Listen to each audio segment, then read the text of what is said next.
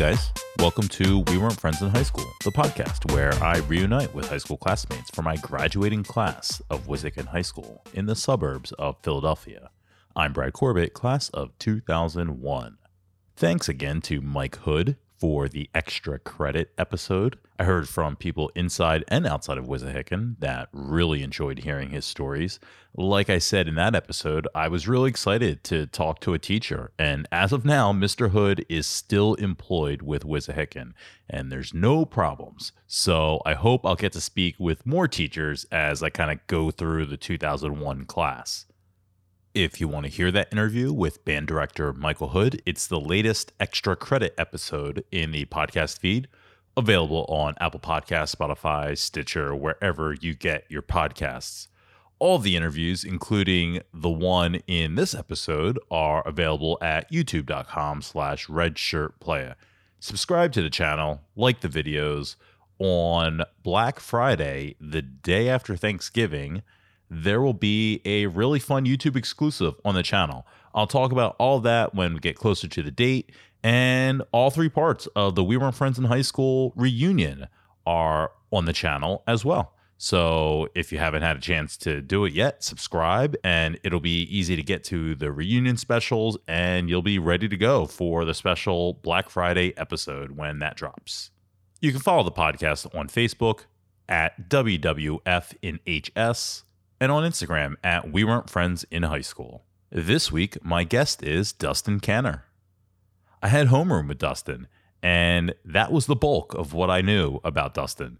So, starting to become a theme on this show where, despite thinking that I know who everybody was, I know very little substance about the person. So, this is a chance for me to get to know Dustin a lot better. I found his story gave me a similar feeling to another interview in the 200 level that I did a few episodes ago. So I'll talk about it on the other side. So I hope you guys enjoy my conversation with Dustin Canner. Yo, What's up, man? what's happening, man? How Oh, that, that beard is intense.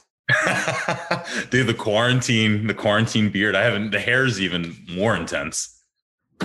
You haven't. How long has it been since you've uh, trimmed it up? Oh, I trim the beard probably like I'll trim the sides every Yeah. maybe like eh maybe like every like three weeks. I can't stand it in my mouth. That's where it gets me. The mustache is super annoying. Terrible, right? And I get self conscious about it. And I, I think most people who are like bearder beard people are used to it, but it makes me so self conscious that I think people look at me going, look at him, he's chewing on his own hair because that's what I feel like I'm doing. So- I'll trim this Oh, up crazy. and, and I try and like get around here and then I'll do the sides because it helps it look longer. yeah, I hear you. I hear you. I had it. I had it going for a little while, and it just same thing. It got so annoying. And then the hair. I had the quarantine hair going, and just like summertime. I one. I think it was a hot July day. I'm like, screw this. I'm going to get this thing cleaned up. I'm close. I'm I'm close. I'm almost at that point. Yeah, you're approaching the winter, so you know, just let it keep going. Just start the cycle over. It, Yeah. I'm close to probably a year. It's probably been since like January. Is that is that vodka there? It is a little vodka. Cheers. I got. Cheers, buddy. Is it Ketel Ketel One? It is Ketel One. We are in the same playbook tonight, my, my friend. That's awesome. Ketel One martini kind of night. It's been a day. Boy, I was I was being a dummy like three hours ago. I was like, ah, I might just, you know, I had a five hour energy and I said, I think I'm just gonna drink water. And then then like hour, hour and a half ago, I go, what am I what, what am I talking about? I gotta have a drink and relax and like enjoy myself here. Heck yeah. I was. I mean, most of the the episodes I've listened to so far, it seems that there are drinks involved. it uh it's funny on zoom. I've told some people before it's it's tough with zoom because usually face to face especially when i first started you know you go drink for drink. Hey i'm pouring one. You want to Yeah, you want yeah. one? Or i'm cracking one. You want one. But on zoom i'm left to my own devices here. So it's like it's hard to gauge like where everyone's at. And i i'm probably the only person the only half of these conversations that actually like has his drinks right here so that I don't have to get up. That's smart. You And got I your whole. think- You're you're sitting right next to your bar, huh? Well, I just put a bar next to my wherever I'm recording. just make it so like I think most people will like make a drink and then they'll wait for like the inevitable bath bathroom break that happens. But that could be like an hour, two hours, depending on if you're Leslie, you know, four hours in. Oh my goodness. Well, yeah, I'll let you know when I need a refill because I got to run downstairs. I don't have my uh, Ketel bottle next to me. Yeah. So um man, it's Dustin, it's awesome to to see and talk to you because I haven't really like interacted with you in any way. I feel like um like on social media or anything. So I haven't It's yeah, it's weird. It was one of those things like when I saw I feel like I had seen something on social media. This was probably back to the to the wrestling days when you're working with WWF or I don't know if it was WWE at the time, whatever the name was, but yeah, yeah, I feel like I kind I, like once you started this podcast, I'm like, oh yeah, I recall something on social media about that. But other than that, I don't think we've connected at all. Yeah. Um, and then I've listened. I listened to the first few episodes. Honestly, it was great. Like especially through quarantine and and COVID. You know, work from home, have the episode on in the background, and just the kind of the, the memories. Um, it's a great idea. So well, well done, well done.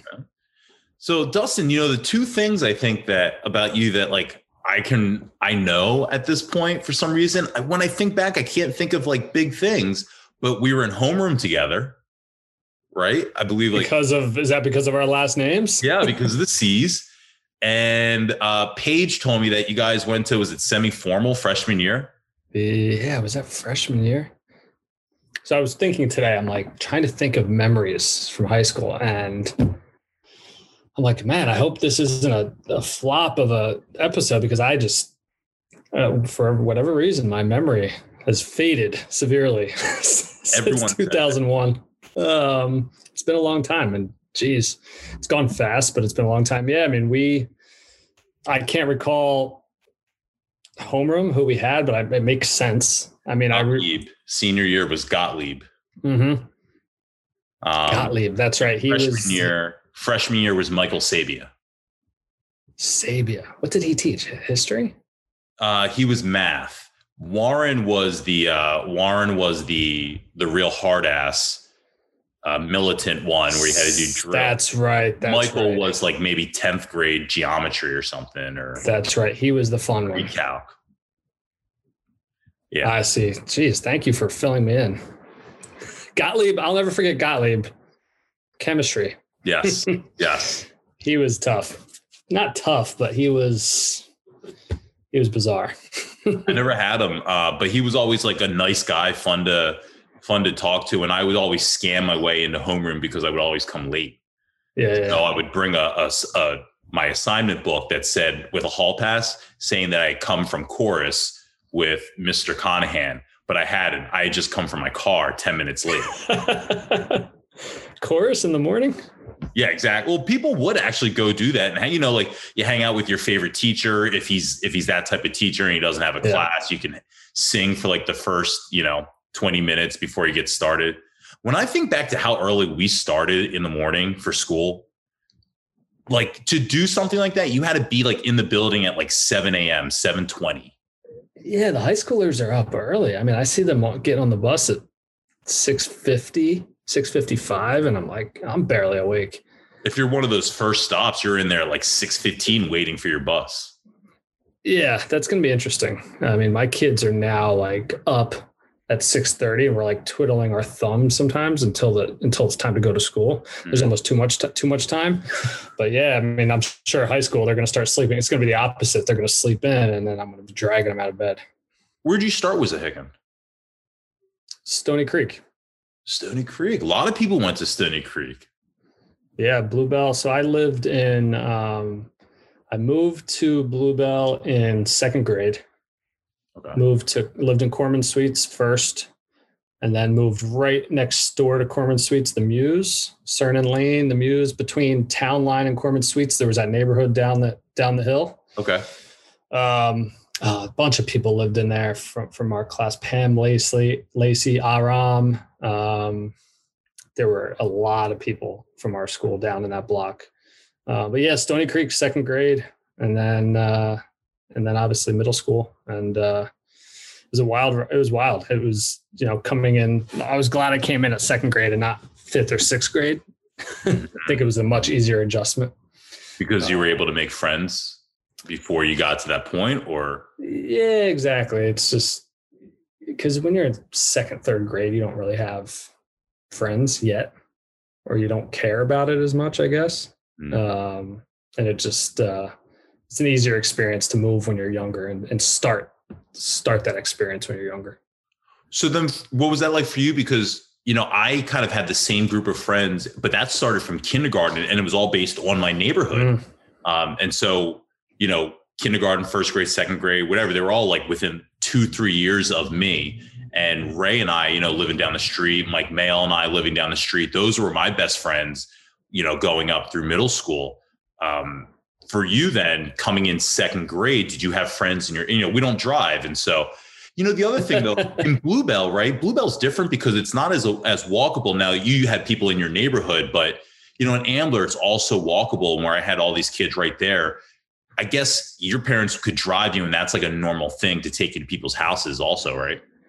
Yeah. Well, I remember I remember my parent. I'm sure my parents worried about it. I didn't worry about it as much because again, second grade, I'm like, whatever. This is cool. We're, we're we got this new apartment. Like it's a new place. It's like a vacation, right? And uh, I remember being outside and and Drew Douglas rode by on his bike with his dad, and my dad and I were outside. I, I don't know how it started. Conversation started. He lived up the block, um, and he was the pretty much the first person I met.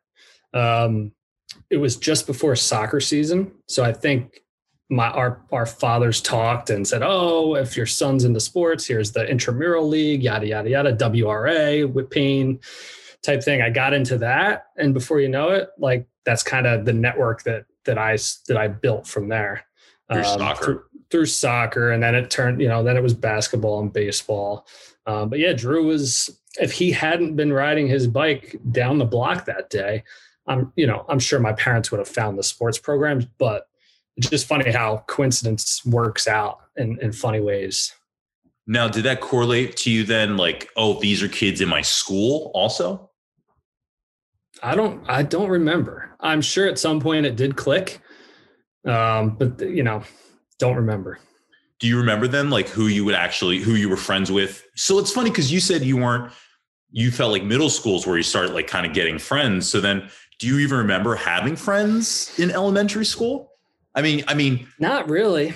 No through soccer, you just have acquaintances. But so, what would you do? Yeah, because you don't like hang out. You don't really like nowadays. Like parents set up play dates for the kids, right? It's a you have to like set it up. You're not you're not quite old enough to like be out running around the streets by yourself, um, playing outside. You know, I guess it wasn't at the time. I don't remember kind of what age that started, but yeah, you just kind of make friends through the through the sports programs that you're in or clubs that you're in, if it's Boy Scouts or whatever. I but again, I, I don't think those relationships, you know, to me at that time really meant anything. It's such a young age to you don't I don't think really even understand what a relationship is. That's so interesting because I mean, it felt like that was my biggest time of having friends um, yeah. was like that elementary school era. And that's exactly what we would do. We would come home from school or, you know, after school program, I think I did, but you had until the street light went on mm-hmm. and we'd all be at the park or at the fields playing soccer, baseball, football, two hand touch, riding bikes, roller skating, whatever. Um, and we all did. But again, it was that like community where you didn't have to go on any like busy streets. It was, you know, a, a four street neighborhood and it was all kids who had yeah. all go to Wissahickon and Ambler. So we're all the same school district, but we were all, you know, within six houses of each other. Yeah. And when I moved from Corman to the Muse, I had that experience a little bit. The trouble was some of my neighbors went to private school. Some of my neighbors were older. Um, some were younger. So, and then I had like my my soccer and basketball and baseball kind of crew, which some of those kids went to Shady Grove, some went to Bluebell, so you'd see them out, you know, on tournaments and weekends, but you wouldn't always be in class with them during the day. Um, so I think it was just a different experience. But once I moved to the Muse, it was hanging out, like you said, hanging out on the block. I mean, wiffle ball in the backyard, basketball until the, until your parents were yelling, "It's dark, come home." Um, and again, we had Corman Suites on one side of us, Town Line Apartments on the other side. So those three neighborhoods separated by a little fence that we just hopped daily back and forth to play, you know, rough touch and, and basketball. There was a lot of kids running around uh, at all different ages. What were you into as a as a kid? Did you have any interests, shows, toys? Was it sports primarily? Yeah, pretty much. I mean, I was one of those like I didn't want to be home. I wanted to be outside. Uh, it was let's gra- grab a football, let's grab a basketball, and as soon as the, as soon as the first person's awake to, that wants to play, let's go play, and then come home, come home for lunch, scarf down lunch, go out play, come home for dinner, scarf down your dinner, go back out until until curfew. You said you moved here in second grade. Where did you come from? Uh, so I lived in. I was born in New York, uh, and then I went to Dallas, Texas, and then I went to Orange County, California. Pretty much two years in each place, uh, and then second grade we relocated back east. My parents were both in. My mom's a nurse. My dad was in sales, and um, roots in the East Coast. We were living out in California, and, and the school districts out there are not very strong. Uh, and I think they knew they always wanted to move back east. Um, they had some family upstate New York. They had some family in Massachusetts. Somehow, through I guess it was through jobs. I don't really know. Somehow they settled on Bluebell, Pennsylvania. We didn't know anybody there, um, but somehow they settled on Bluebell. Uh, they figured it was close enough to New York, close enough to to the Boston area where that where my mother's family from. My dad's from New York. So it just kind of worked out that way. It was like they knew they wanted to come east, and uh, we settled there. It's like it's like I asked Yuka, like, how did you get here to you know to Bluebell from Austin, Texas? You know, and it's like the same thing. You know, it's like family, yeah. you know, work, and so then big sports fan. Who was your team once you get here in second grade? Oh, I was New York already. I mean, as a kid, right? I, I idolized my father, and it's like you can either do two things you can be with him or against him like there's it's fun to kind of play both sides of it yeah. uh, my younger my younger brother went against us but you know growing up it was new york yankees giants so living and, and i didn't realize that from an early age moving to philadelphia was coming into enemy territory. Yeah. but um, i soon learned that you don't wear your new york giants jersey to the vet. So are you new york through the, your entire childhood and and to now does that change? Or you've always been new york? Wow. i stayed in new york. I mean it, it was one of those things that i think subconsciously i just decided to go and follow my father's footsteps for sports teams yeah. and i thought it was more fun to root with him than against him you know sitting at the tv and that was i remember you know watching sports with him. I don't remember as far back as texas but i remember california. I remember watching the World Series with him with the earthquakes in San Fran, and we were having earthquakes down in Southern Cal. Um, so I, you know, it was one of those bonding experiences that I just chose New York teams, and you know, a lot of persuasive Philly fans tried to talk me out of that for years, and and in Philly, but at that point it just became like I had to stick to. I couldn't flip flop and teeter totter back and forth. I had to stick to my guns, and it almost became a. It was it was almost more fun, you know, being the opposition. Uh, well, that's 90, you know, is second grade. That's like 1991. Um, that's why I was going to ask because it could have been very easy in 1993 when the Phillies had gone from last place to first place and the Mets own Lenny Dykstra is now on, uh-huh. on the Phillies for you to just, who gives a fuck? You know what I mean? You're, you're 10. Just switch it up, bro. I, I very easily could have. And I mean, believe me, I, I think there's a part of me that that I certainly enjoyed the Phillies. I mean, Daulton and Kruk and Dykstra and like, I mean, again, Drew Douglas, my first friend, like he and his father were huge baseball fans, and his dad coached baseball, and they would bring we'd go to Phillies games with them, and I just enjoyed the sport. Um, but I was always just true to my roots with uh, yeah. with Yankees and Giants. Yeah, I mean, you weren't short of any uh, celebrations during that. They didn't let you down, so. No, exactly. There were some exciting Super Bowls uh, with the Giants, some unexpected Super Bowls. Um, baseball was one of those things that I didn't enjoy as much at a, at a young age as I do now. Um, I loved football back then, and and now I'm I'm kind of the other way around. It's it's baseball first, and then and then football after that. Okay. Yeah. So when you get to middle school, um, that's where like you start actually building bonds, real friendships, relationships, or start at least having a better concept of what those are? Yeah, I mean, again, it was. I think they were they had been building in the background, and I just didn't realize it mm. over time. But then when it gets to middle school, all of a sudden, every everybody that you're playing sports with on the weekends, you're all in the same cl- in the same school, and you're all condensed. So, so their networks, you know, that they've built through their elementary schools, mine through my elementary schools, plus our sports teams, everybody comes together, and it becomes this one big cluster. Um, and that's I think where it really spreads, and you can kind of find out who you are and, and who are going to be your long term friends. So you're seeing kids that you that you know from kind of all these little walks of life you've had up to this point, mainly sports. But are you in the same pods with these kids? Yeah, some some yes, some no.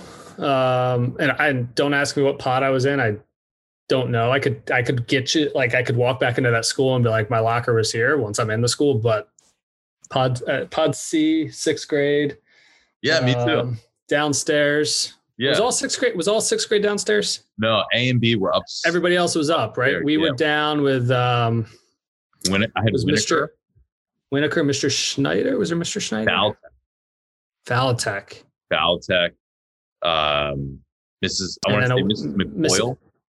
yeah, she had changed her name, right? Uh there was a, remember what? I remember uh, everybody. Schneider was seventh grade. Okay, so Matt. I had Schneider seventh. So he was B. That was seven B. That was, that was B. Also. Yeah, yeah, yeah. Um, I didn't have Falatek. I no. Was Winokur the one that had that like loft built? Super that, like, It's Super Carol's. Oh my god. Were you in there? right. No, I was Falatek. I think right okay. next door. Yeah, yeah. They were right next to each other. And that trip, uh, Camp Canadensis. Oh man. Yes. Great time. Yeah. So, you know, it's funny. I always remember that trip to the Poconos because um, I kayaked for the first time and I wore jeans. And back then I used to wear very tight jeans, Dustin. And jeans in sixth grade? Yeah. Yeah. Yeah. Okay. I, I, I hated jeans. I was sweatpants all. I had no style. I, this is probably just like whatever was like. You were just ahead of the curve, man. Yeah. But I wore these to, to kayak. And I'm just like going, I'm getting soaked, and jeans are like just sticking to my thighs. And it was just the worst fucking experience of my whole life. That was what I always thought kayaking was. And the next day, I was so sore because I was out of shape. For years, for like two decades, I was afraid to kayak. So I don't I don't know if you remember this. My dad was he was there. He was a chaperone and he always talks about from that trip well, two things. He says you got you kids didn't sleep the entire week, mm-hmm. but second thing was the kayaking. He said he said there was a it was kayaks versus canoes one day, and he's like you they were sinking the canoes. He said the camp the camp got so mad because like you kids were just going crazy and kayak like water fights, right? Taking the oars and splashing water, and the kayaks were trying to sink the canoes, and the canoes were trying to sink the kayaks. I think the kayaks came out on top. So good choice with the kayak. I don't know if do you remember were you part of that? Because I don't I don't remember that, but he tells me that story all the time. No, it was mayhem. I remember beyond my my jeans, my soaked jeans. Um, I remember going too far and not realizing there was like a waterfall or something on the other side of the lake, and they were yelling like "Come back!" And I was out with Ray, and the guys yelling "Come back! Come back!" And we're like, "What?" And it's like the water starts running over the edge there, like on the other side. We're like, "Oh shit!" so crazy. I also my other memory of of that trip was uh, Green Day. When I come around was like the jam and the the party when that song hit in the dance in like the big dance that we had. Oh yeah, that they put us in that. It was a big barn if I mm-hmm. remember mm-hmm. correctly. Yep. And really awkward experience. Why? The dance aspect? Yeah, I think it's just in general. Yeah, guys and girls at that age, it's it's awkward.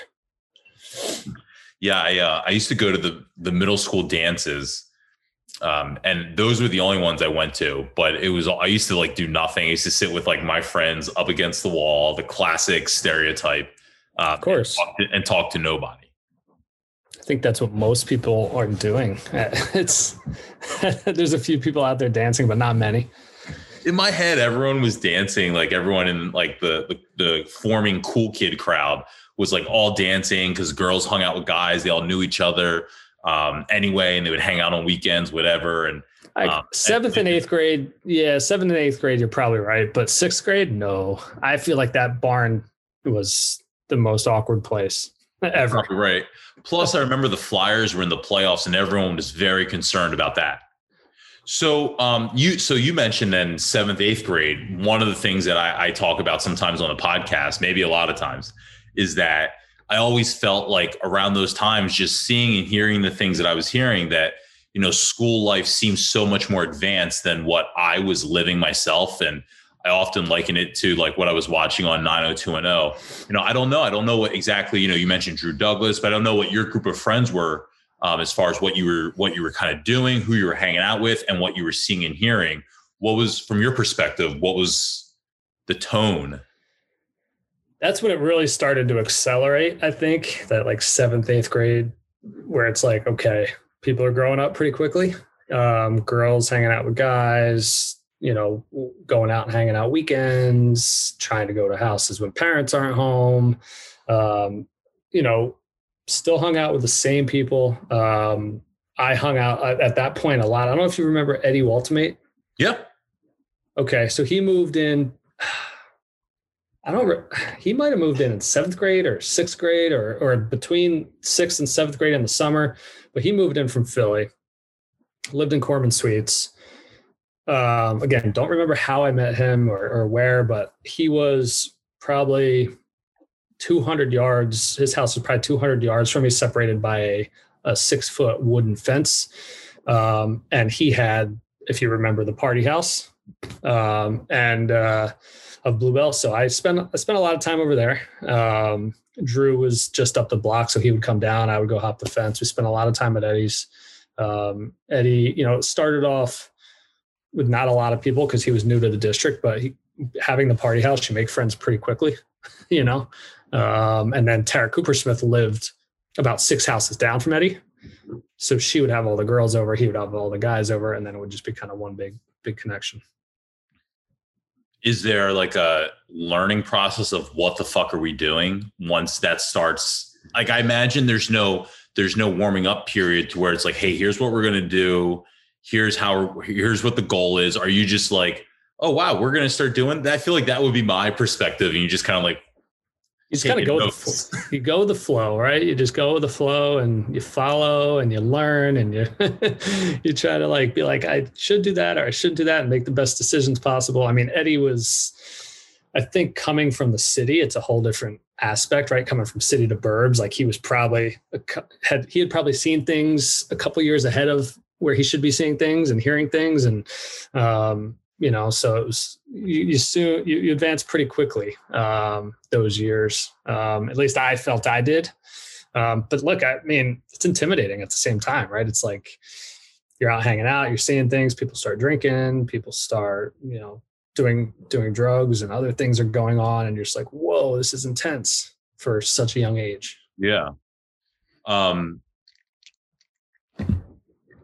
did you feel some people have talked about like not feeling like they could not feeling like they were old enough really to kind of experience that. Were you did you feel like more of a, a partaker? Did you feel like you were ready for that or did you feel more standoffish? What was your yeah I, mean, I don't know if you're ever ready. I mean whether you whether your first experience is college or whether your first experience is seventh eighth grade i don't think you're ever ready. Um, i think it's just one of those things that it's going to happen when it happens. Um, I, I remember being anxious and nervous about all of it. Um, but I, you know, I, I was not, you know, I certainly hung out with, with a lot with, with the crew, but you know, I was, I'd like to think I was smart enough not to, uh, not to partake or, or to know my limits. Um, and, and look, I had at that point, like school sports were a big deal for me. Um, and then you start to get to high school and it's like, if I get caught drinking and you get kicked off the team, right? You sign that that damn form that the school makes you sign, and if you get caught, you're you're out. And that that meant more to me than you know one. You know, the the sports team meant more to me than one party. All right. Yeah. Um.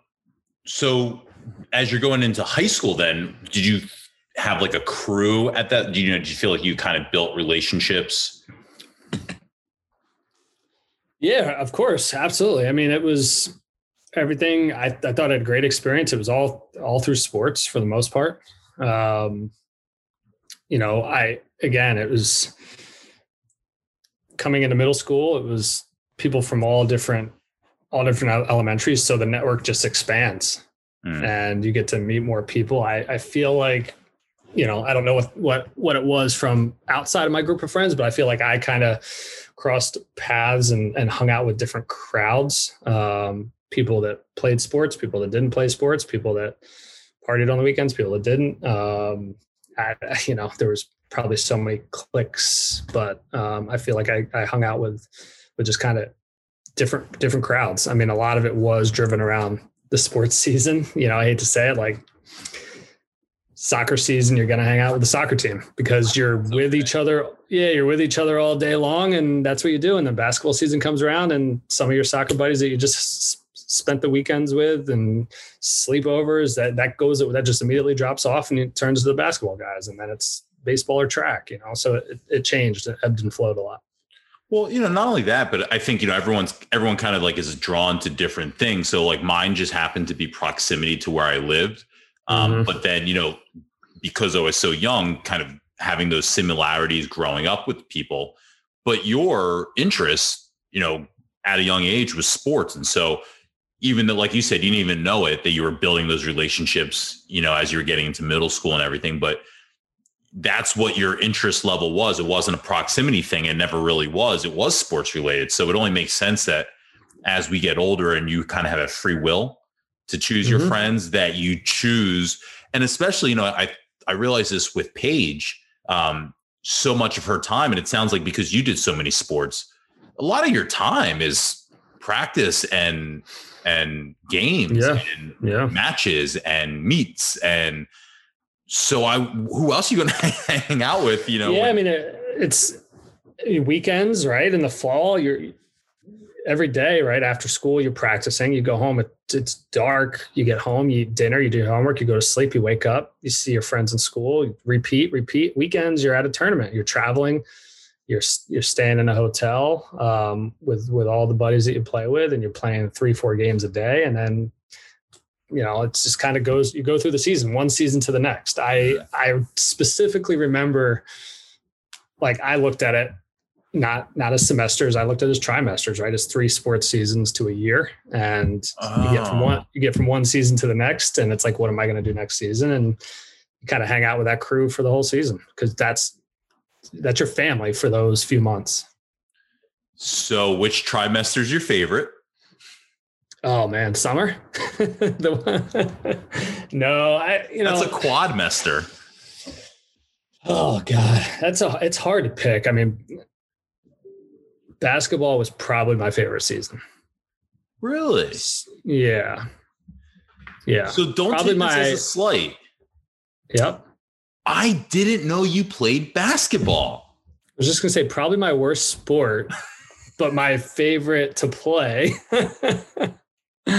um, you know, so I, maybe it was like the smaller basketball is a smaller team, so a little more intimate setting, right? You, you, mm-hmm. got, you know, 10, 12 guys on a team versus, you know, soccer upwards of 20. You know, when you get to like track, if I was running track, you got like 100 guys on the team, you know, so mm-hmm. a little more intimate setting. Um, it's just something about you know, Wissahickon too. We didn't our years. We didn't have a good football program. Our basketball program was was average to to good. We made the made playoffs. The playoffs. It, it, was exciting, right? Every Tuesday and Friday night we had games. I enjoyed. We had you know, hope. Coming, it, we had hope. We yeah. it was fun. It was fun, and um, yeah, we had a, you know we had a good group of guys, and and my you know again it was all back to second grade and even earlier. I mean, my dad coached and was very involved, and um, it was just lifestyle at that point. Um, but that was that was probably my favorite season. But again, yeah, I didn't uh, I wasn't the standout.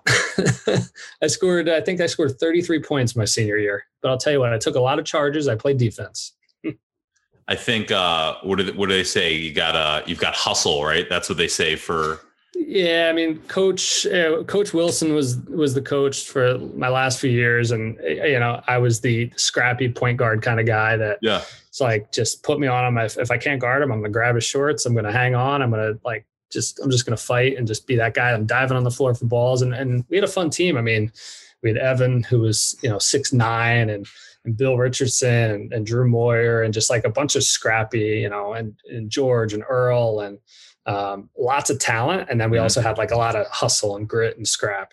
Um, Yeah. And then a lot of guys that like to have fun off the court. Um, you know, so got to got to. I think that's why I enjoyed it too because I hung out with a lot of those people off the court. Yeah, was I guess was it just an extension then of your social of your social life? I mean, you said that you jumped around to to a lot of different crews. Um did you find yourself then like that frequently from sport to sport in these different groups socially outside of Yeah, yeah, because you again, you're spending whether it's practice or meal before game or game or after. I mean, you're spending your whole time with them, so it just kind of makes sense to stick with that that crew, you know, during that season. Um, and I, I never really thought about it, um, but I guess if I think about it quickly now, yeah, your relationships with, you know, my relationships with Evan and Bill and Drew, who I played basketball with, probably died down in the spring and then picked back up in the winter when basketball started again. You Mhm. know, uh, makes sense. Yeah. Um did you work? A little bit. Um, you know, again, hard hard to work and get a job when practice. I'll, I'll never forget my first job. Do you remember the?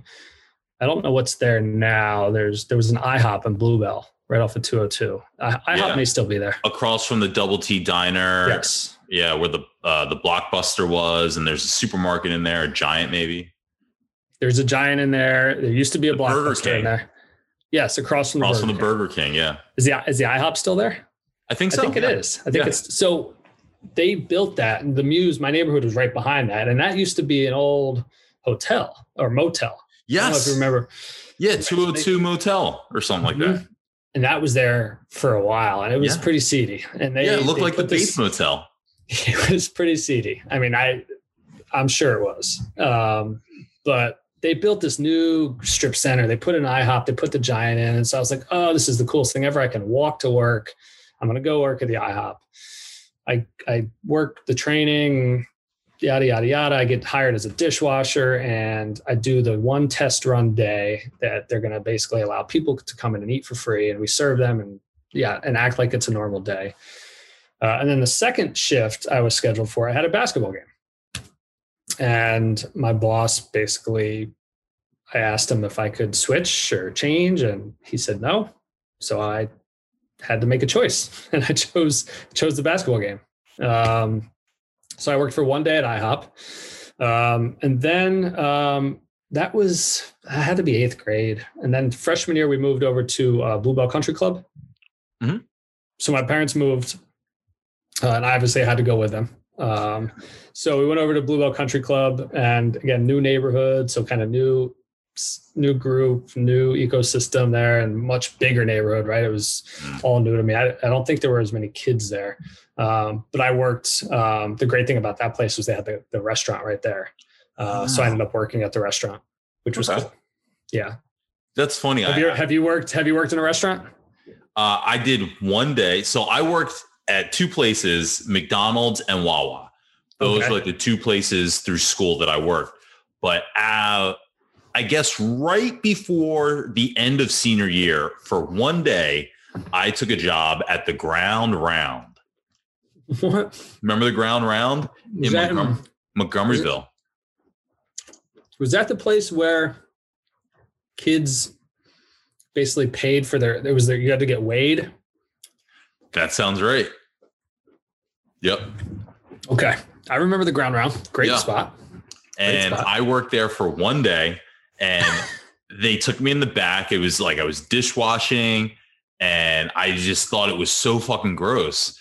And I never worked in a kitchen. My only my experiences was McDonald's and Wawa. So I wasn't, Mhm. you know, I don't know. I, I just never been in a kitchen. And I remember using the dishwasher thing and you know, it's got preloaded soap, but I'm used to washing dishes and I see no soap because it's all fed in through tubes. and I'm just like, this is fucking nasty.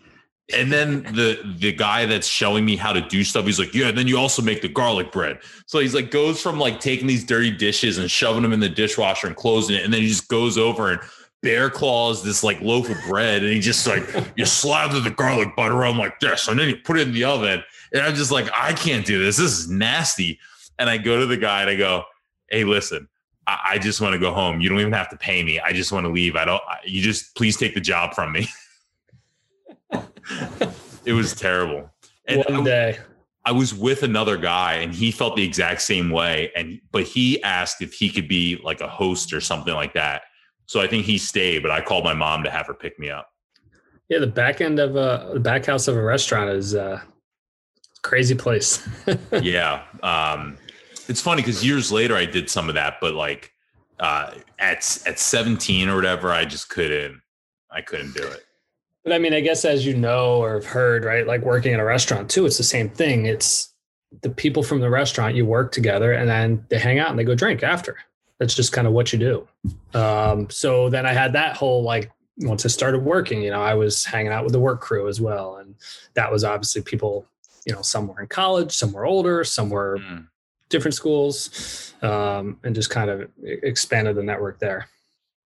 When you have friends like that, does that um, does that change your perspective on high school, or are you too young to even notice it? You know, like in high school, you can kind of like be in a bubble, but I find that especially when you're young, you kind of have these moments where you kind of come out of them. Maybe I don't want to say feeling like you're better than the bubble, but you mm-hmm. you you look at things and you just go, oh, I hang out with these people who are you know 19 um, or you know, and you and you kind of look at things and you just go, "Oh, the world's a little bit bigger." Does that hit you at all when you have that experience?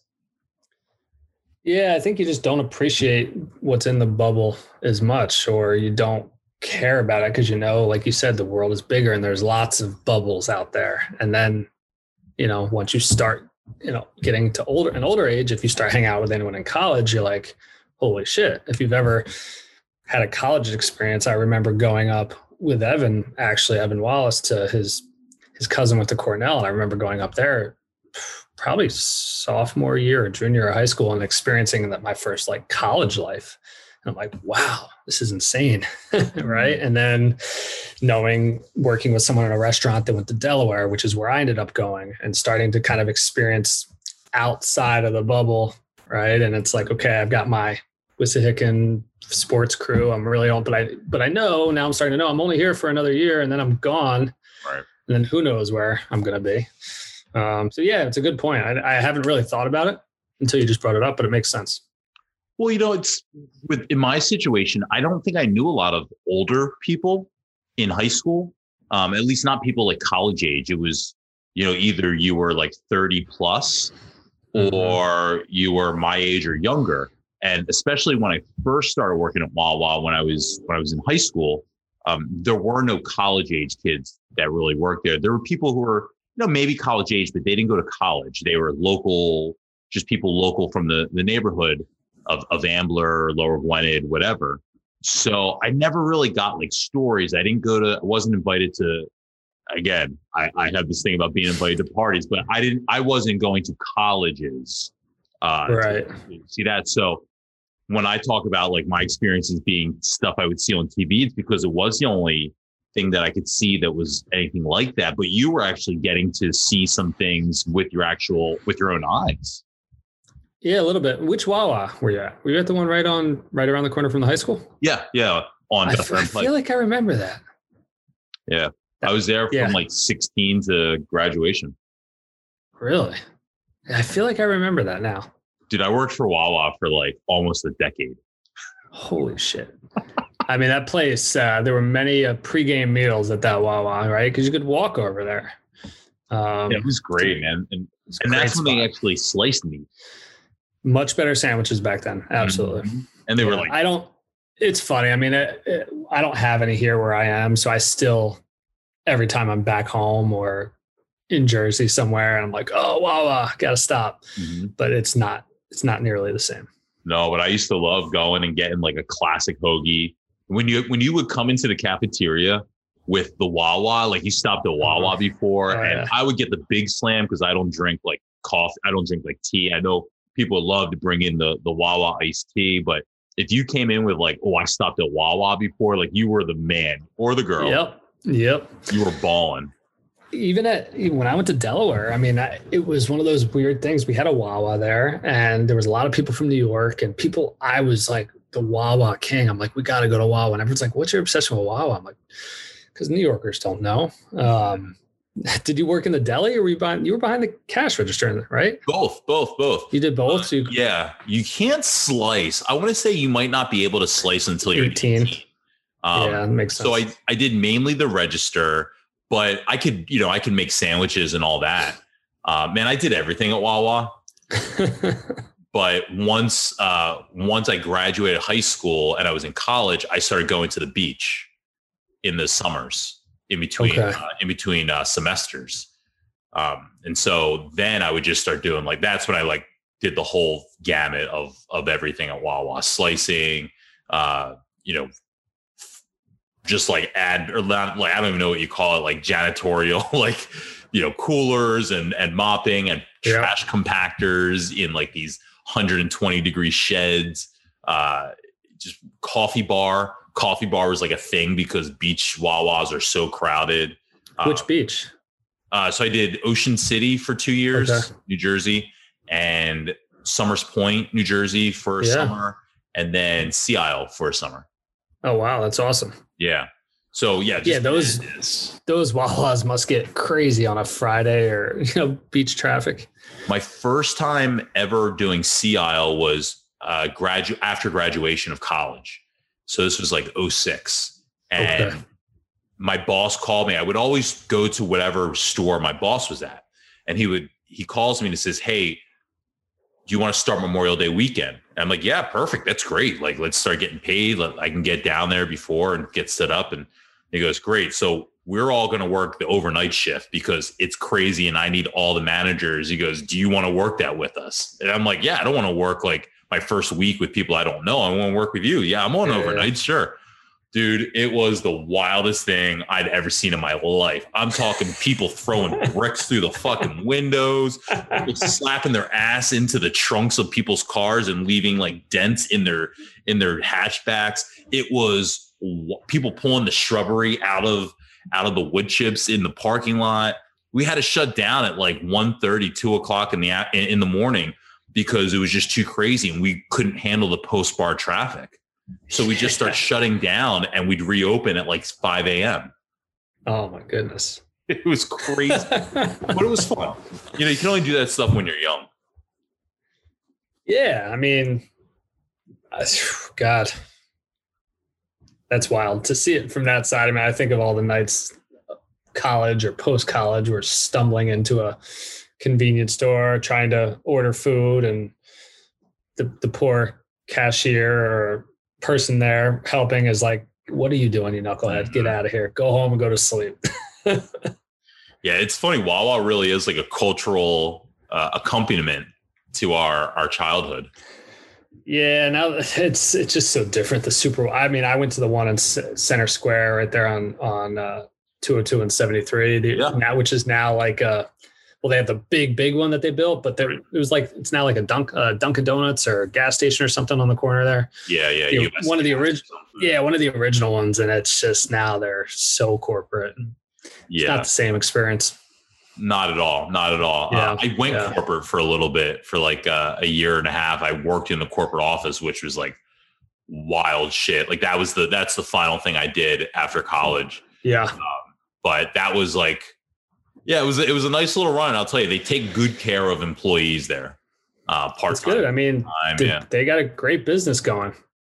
I'm in so I'm in the consumer packaged goods industry now. So Wawa is like the iconic convenience store chain for Mhm. brands to get into, right? I'm I'm in beverage now, but whether it's a beverage or snack or or whatever kind of consumer packaged good product, that if you talk a convenience chain, it's like 7-Eleven, obviously, because they 10,000 stores, but but it's Wawa, right? It's like and uh, I think early on, like Wawa just didn't know and didn't like have that ego, and then they quickly realized that they were uh, super important to everybody and uh, and started acting that way. Sometimes I still think they don't know. yeah, I mean, look, they've held pretty true to their roots with like not expanding nationally, right? Like knowing where they're good, where their core market is, and and investing in those areas, and good for them. Yeah, yeah, yeah. I mean, if anyone, if I could ever get a dream like that to to build and make it last for 50, 60 years, you know, from the tiniest little bit of a of an inkling of an idea to this big, massive cultural phenomenon. Yeah. Where was the first Wawa? I was uh I th- I, I think it was in Wawa, PA, but I, am I'm, I'm not sure. But that sounds horrible yeah, yeah. that I don't know this. That I'm I claim to be Mr. Wawa, but you worked at corporate. Come on, I know. Isn't that in the was, training? I, I yeah, they do. They really do. Um, I think it was like up the road from the headquarters, which is the Red Roof in Wawa, PA, like Baltimore Pike.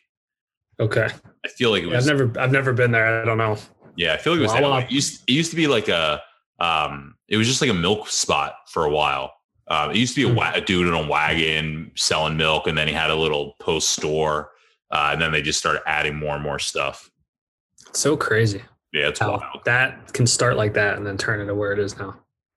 I know, especially because like, well, I don't know though, because I, I actually like the lunches at school. So I didn't have, it wasn't like, um, I was never like, oh, this shit is gross. Unless they had like hot open faced turkey. I wasn't in with that, but I eat everything. We were talking about lunches the other night because it's like, I feel like you know, I'm, I'm looking at the, the kids' school menu every day. Like, are you buying? Are you bringing? Are you buying? And uh, I was talking about the, the big pretzels with the cheese and the bit the chocolate chip cookies, and then Domino's. Like, everyone's like, you had Domino's in high school? I mean, lots of people were envious of that. Um, that so, was yeah, every day, right?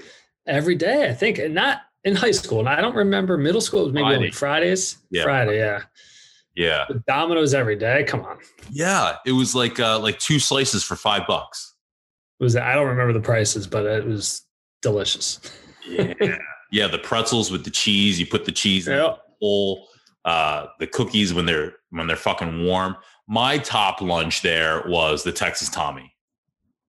I don't remember that. Oh, the Texas Tommy's the hot dog with the bacon and the cheese. Whoa. You don't remember don't this? Remember. No. I mean, I know the hot dog, bacon, and cheese, right? You cut, I don't know. It was called the Texas Tommy. Oh, yeah. The Texas Tommy. That was the top one for me. I would, I was like big. My parents were like, you're not buying, you're bringing lunch. Um, so they wouldn't send me with money, but I think you had Sean McNamara on the show. Mm-hmm. he and I, uh, it, it, I don't think it went on for long, but he was going out and before school, he was picking up somewhere in Ambler. I don't know where he went, but he would buy those big pixie sticks. He'd buy a bunch of lollipops and then we'd sell them in school. So I'd I'd sell enough to make eight ten bucks a day by selling twenty five cent lollipops, and and then I'd buy a pretzel and a cookie and two for five slices, and uh, I'd throw out the lunch that that I had packed or that my mom had made, and I feel terrible. Hopefully she doesn't listen to this, but um, yeah, we were and we got shut down pretty quickly. I mean, we had we had one class together. I remember he would bring his backpack, we'd divvy up the stuff, and then we'd go and we'd sell all morning long to pay for lunch and at one point, it got ridiculous. We're buying stuff for the table, and I think it got shut down pretty quickly. Uh, they're like, "You can't, you can't sell candy." Like we're not selling drugs, but that's awesome. He probably went to yeah. the newsstand in Ambler. I think that's what it was. Remember those monster pixie sticks? Yeah, yeah, yeah. like that thick. Yeah, the thick, tall ones. Yeah, and then mm-hmm. I don't remember the lollipops, but I remember the, the lollipops being a hit. Um, yeah, we were we were you know little entrepreneurs back then. I feel like it, a lot of times people would try and do stuff like that, and you'd hear about it for like six days, and then it would it would get shut down. Yeah, yeah. I think we I think we lasted a while. We oh, look again. I wasn't. We weren't trying to make enough money to take any money home. It was literally just so we could buy pretzels and pizza and yeah, and uh, enough food for for the friends at the table. did you besides besides that caper? Did you ever get in any trouble through school were you any behavioral issues for you? Not really. Um, nothing major. Nothing exciting to share there. I mean, you know, little little bumps in the road here and there. Sometimes, you know, I there's always talk back and you know try to try to rebel a little bit. But I, again, it was like my parents were pretty involved in what I was doing and pretty in the know. And I was still pretty afraid of them coming down on me if I ever got in trouble. And then it was always the sports things too, right? And your coaches are in the schools, right? So you get caught doing something, your teachers are the coaches and they all talk and it gets back to the sports and you get punished there. And that's, I did not want to get punished, you know, and lose playing time because I was getting in trouble in school.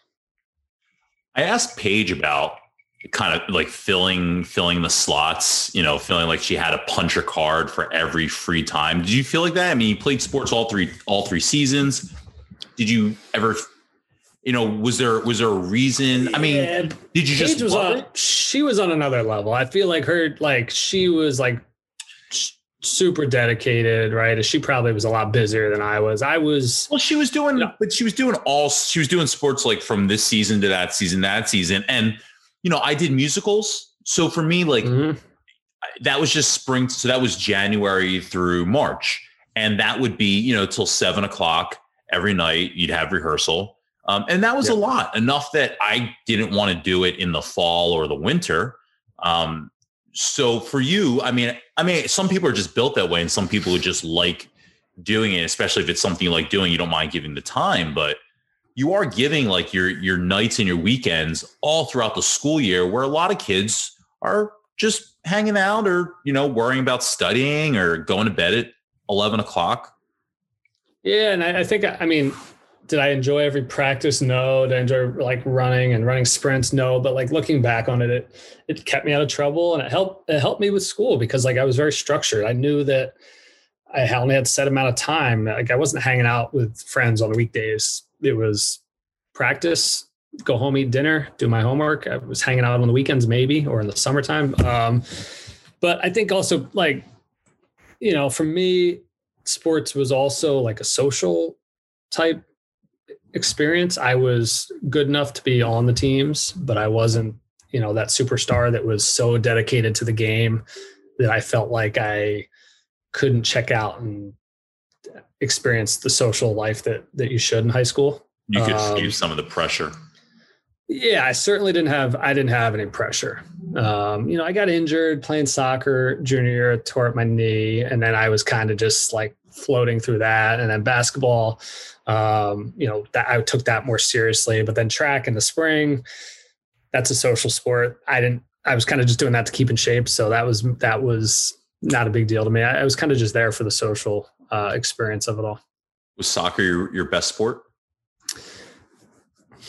Probably at a younger age, yeah. And then just you know, a couple injuries and not being as passionate about it as I could have. You know, I didn't, and I didn't want to stick to one sport. I, I, I played a few different ones and I like to try different things and hang out with different crews. So, um, you know, certain people always said, "Oh, you should stick to baseball or stick to soccer. You'll be much better and, and focus on it. Maybe you can play in college." But I didn't care about that. I knew I wasn't going to the next level, so it was more just like doing it to have fun, doing it for the experience, the teamwork, the camaraderie. I think it taught me a lot in life of mm-hmm. like you know carries over to the to the to my career with working with teams and working with people and, and how to and how to do that. Like motorcycles driving by here. it's warm out tonight, right? You got yeah, the windows open. And I'm like two blocks from Pat's Steak, so it's like a, a classic, you know, bike post up. Yeah, people are getting hungry. It's a oh. second oh. dinner, second oh. dinner time. Especially the warmer it gets now, people don't give a shit about COVID. They're just like out there hanging out, outside oh, of Pat's yeah. and Geno's on their bikes, just chilling. It's like a Will Smith music video. How you're a block away? About two blocks, yeah. Yeah, I remember one of your your episodes talking about the Italian market trip um, freshman year. That was some trip. So you went to that because I didn't go, ironically. You didn't go. I didn't go. I took uh it was right before spring break and I took spring break. I was going out of town to visit family in California. So we left before the before the trip. So I never uh, went. Okay, gotcha. Yes, yes, I went, and I probably my first experience in South Philly. I think um, it was a great trip. Mr. Lazar. Mr. Lazar. Um, yeah. What the hell? What may I don't. I you may have talked about this already, but I remember the chickens and people smuggling the chickens back onto the bus. Yeah, we got confirmation. I think Nick Nasopko. It was definitely Nick Nasopko. Yeah, absolutely was the chicken guy. I think he got it back too with yeah without on the bus without without being caught. Yeah, yeah, yeah. Pretty imp- pretty impressive. Um, did you have any connection after that? I mean, that was ninth grade, but as you're getting older, were you type of kid that like would come down to the city? I know again, free time wasn't really your thing, but did you have any type of connection down here? A little bit. Um, Eddie, so Eddie's family owned Ralph's. Ralph's restaurant. Really? Yeah. So Oh, that's down the street here. Exactly. And then and then actually oh well, it was after senior year, but he his his family also had a bakery, Rockland Bakery. Um, and they had a distribution center um, in Philly. So I would work in the bakery and drive the bread trucks. Um, but we would, yeah, we'd meet at his grandmother's house. It was a night shift job. So we'd meet at his grandmother's house. We'd eat at Ralph's and then we'd go to work. Um, but yeah, so I had a connection to the kind of like that area. His grandmother was on, um, I want to say 17th and Catherine.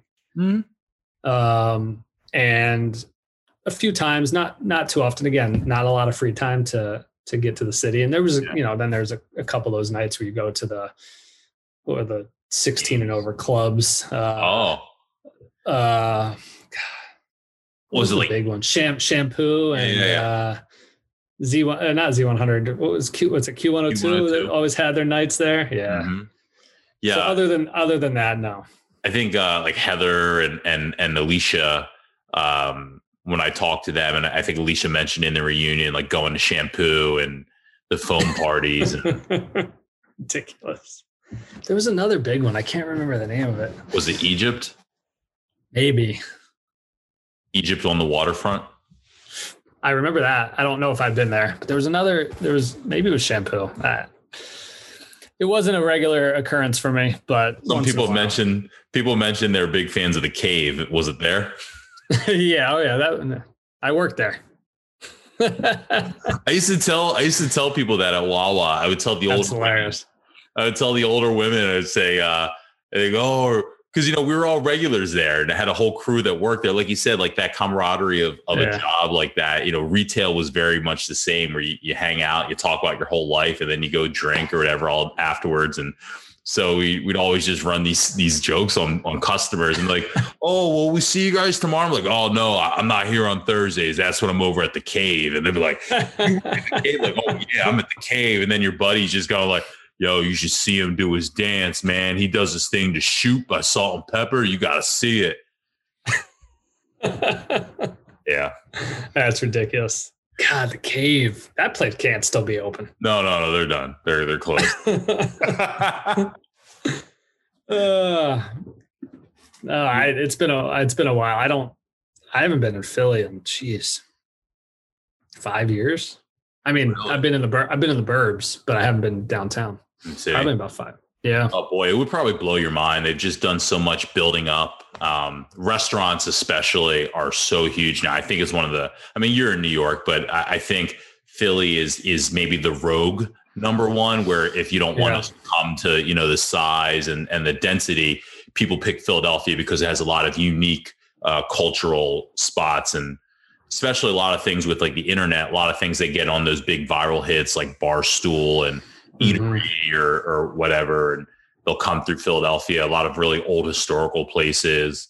Um, they're big on pizza now. They're big with um, Mexican food is really huge. So, yeah, we last time I was there, I remember being like very pleased with hotel and everything being walkable and a bunch of restaurants and bars. It was it was awesome. And I mean, I remember growing up, it was like you don't really go hang out in Philly. It was not the safest place. Not outside. Um, so they, they seem to have done a pretty good job cleaning it up. Yeah, yeah. You don't go outside when you're in Philly.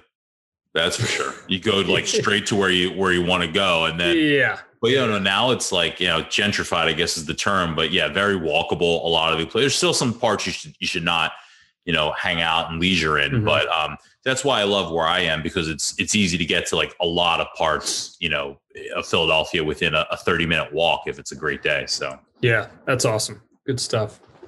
What uh what kind of student were you in high school? I was always one of those that, you know, fortunately could could get by. I didn't. I certainly didn't put the time in. You know, if I could go back and do it again, I'd maybe put a little more time in to the to my studies. Um, just knowing how valuable things that you learn at that age can be. Um, but I was lucky lucky enough to to understand and learn pretty quickly and do enough just to get by. and and you know, I'd say a B student. Um, but I could get I could get I knew wh- who gave out the easy A's and I knew how to get the easy A's. Um, who gave out the easy A's?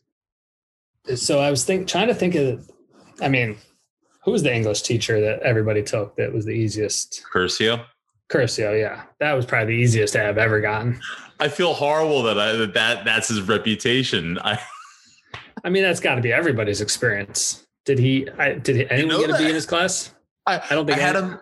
I had him for block scheduling. Actually, he at one. I I remember like he would treat everybody. I mean, he was pretty. I thought at the time he was like really nice to everybody. Right? He didn't really have like favorites, but you know, he'd be like, "Oh, you got a game today. You can go sit in the beanbag chair and hang out. Like, read a go read a book over there." And I, will never forget. Like one day, I told him something silly. Like I'm like, "Oh, we had turn turn back the clocks was the other day, and you, you didn't adjust your clock yet." He's like, "Ah, extra credit, ten points extra credit." Boom. I'm like, what? like, the guy was just too nice to be a high school teacher. You know, it's funny. He was he was he's probably the most creative teacher I've ever had. Yeah. Um, and I mean inspired creativity. Mm-hmm. You know, he's. I, I, think I mentioned this in pages in pages podcast last last episode, but he's like where I mapped out what I like career wise. Like he had some like, what do you want to do? And and that's where I said I wanted to work for SNL. I wanted to work for Dennis Miller Live. I wanted to I wanted to be on the Howard Stern show. Like that was my career trajectory when I was in yeah. 11th grade of what I wanted to do.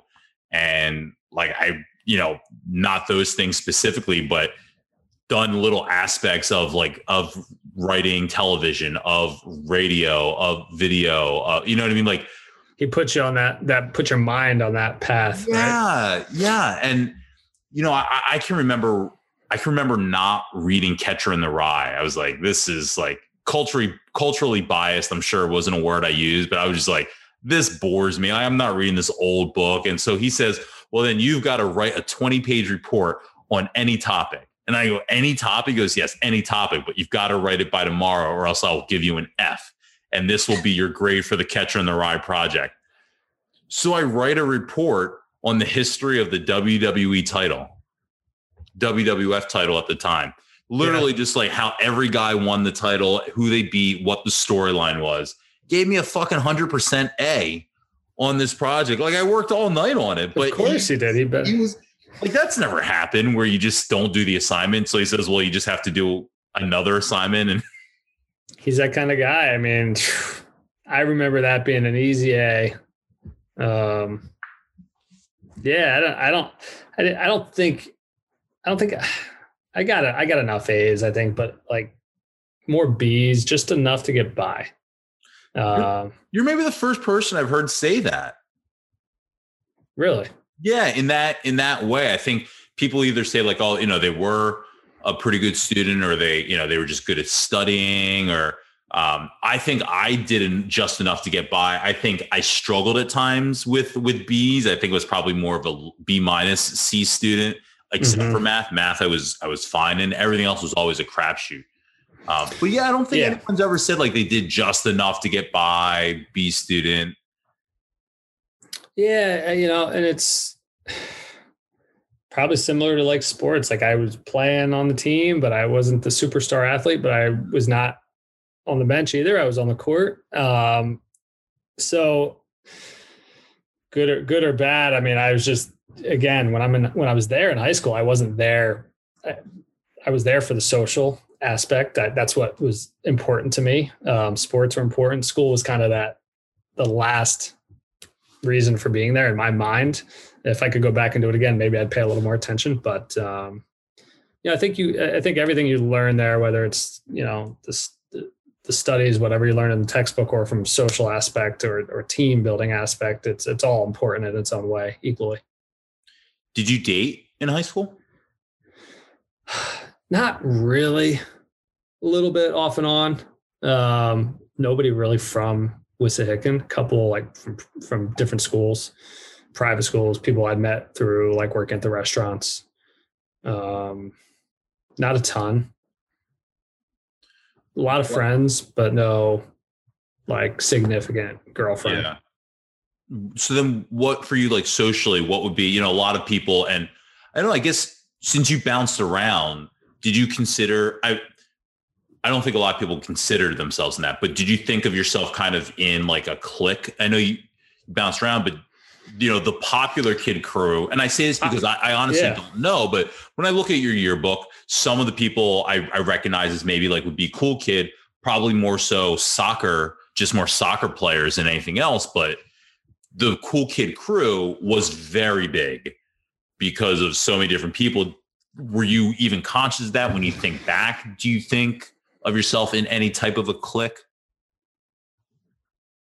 I think like what you just said, it was a big group, a big group because there was so much crossover. I mean, my my group, the core of my group was always like the team that I was on that season, but it extended. It, it extended to my neighbors. It extended to um, you know, I, I tried maybe I wasn't at the time, but like I, I, think I was pretty friendly with everybody that I came across. I mean, I'm sure I had my run-ins of people I had disagreements with, and um, but you know, I think I crossed over between a few different groups and cliques and and and ages. I, I hung out with with a few older people um, who who I had known from working at the restaurant, and then I hung out with a few younger people like from from track that you know combines different sports that combine different ages. So i mean from me looking out no i don't think i had a click but maybe from the outside looking in maybe someone did think i was in a sports click or something else. I don't know. Yeah. I think you know. what we'll have to see at the end when i go through the yearbook and, and look at the we'll look at the initials um i think yeah i think when i think i think track and soccer like that was just like kind of the the names yeah that i was you know that that spring up yeah, it's funny. I mean, it. I mean, mine and mine changed. Like I didn't have the. I hung out with the same people, but I think over high school it changed. Like you know, some of the people like Drew and some of the people that I was friends with earlier. You know, I wasn't as friendly with later on in high school. I mean, I just based on changing relationships, developing relationships, different sports where those people weren't involved in. Um, yeah, I, I don't know. Did you ever think about that? So, you know, one of the biggest feelings about that I think I always gnawed on before starting the podcast was, you know, thinking back to prior relationships, and it, it was a much younger age than high school, of course. But you know, the whole idea of your you could be friends with people during you know these two years or this bit of time, and then you kind of go on and live the rest of your life not having that connection at all, not for any reason, but it just stops. I don't know. And I think I have this curse now where, like, once I'm friends with someone, unless something happens, I always try and keep in touch and I try and always stay friendly. And um, maybe, maybe that's that can be exhausting at times, but I don't know. I just, I just like to keep people in my life. And I think a lot of that goes to that feeling back then of like, oh, we're, we're not friends anymore we're doing something that you're in a different sport. I'm in a different sport. We're in a different pod where you just hang out with other people or whatever. Like I always had a problem with that. Were you aware of that happening? Uh, no, because I, I never said we're not friends, right? I always consider myself friends because if you go, if you see them or you go over to their house or you're at a party, like you pick up right where you left off. It's just that you grow apart, right? And and it's the same thing when you go off to college. Um, if you don't see that person for a, a, lot of time, you grow apart. Yeah, you go back for Thanksgiving, you go home, you see everybody at the bar, you pick you pick up right where you left off. But but that time between, you may not have called or texted or or really even thought about the other person because you're kind of living living your life and you're so busy with life. So it's interesting you put it like that because you say because that is exactly what I consider friends. You have to see that person, you have to go to their house. I didn't have people outside of my small group whose houses I went to outside of like maybe once every year. I had like mm-hmm. one kid, Sean Higgins, Justin Duffner, who would be like a new friend. But outside of that, they were literally just people in school that I had classes or, you know, whatever with that I talked to. But, and that's why this is, we weren't friends in high school. Whether we had some sort of a beef or you know we had homeroom together if we didn't hang out outside of school in each other's houses or know each other's parents i didn't consider it of i didn't consider it friends it was an acquaintance That's interesting. Yeah, it makes sense. but Um, you were actually seeing these people outside of school at their houses because your groups kind of were very wide. yeah, but on the on the flip side, to your to your point, I mean, I can I had some friends that I'd never been to their house. Ah, Um, maybe I eventually did as the as the relationship develops, but I would you know consider them a friend from the start. You know, at, you know after hanging out, whether it's just in school or just at sports or just at a club, something like that. It, you know, I think maybe i use the term loosely um, at times, but it's always good to you know I think have as many friends as possible, especially at that age. It's just like you want to be friends with everybody um, and try and try to fit in. So see, that's my handicap. Dustin, is that is that I think I you, yeah, you're limiting yourself too much, defining it to just like being. You had to go to the person's house. It's Yeah, well, you know what? It was the feeling that I wasn't right. I mean, if you listen to podcasts, you know that I have this complex that I felt like I was disliked or um, noticed in negative ways by so many people. I just felt like I had so many clashes and interactions with Yeah. groups that that casted a negative light, and so I just never thought that I would be invited into those type of things beyond just me. And, and I do think some of it was because I took it so personal, too personal, and I think I still do this. And I think that those feelings remain. So if we had a if we had a a problem two weeks ago in a class, I'm thinking that's it. That's my that's my stone cold relationship with that person, how it was two weeks ago. Whereas that person may not ever think about that again. yep. But I, the next time I interact with that person, I'm keeping that same energy. They like it's like Twitter. I just keep that same energy when you see me. I kept that same energy in the next period, right? If it was fuck me in second period on Tuesday, it's still it's fuck you in eighth period next Wednesday. And And carried it with you. Yes, yes. And I just thought that's what you were supposed to do. I thought that was the mentality that I had to have. I and I just took it much more personally. And I never obviously I'm doing this podcast where I'm pulling out these random fucking memories. I didn't forget stuff, unfortunately. Hmm.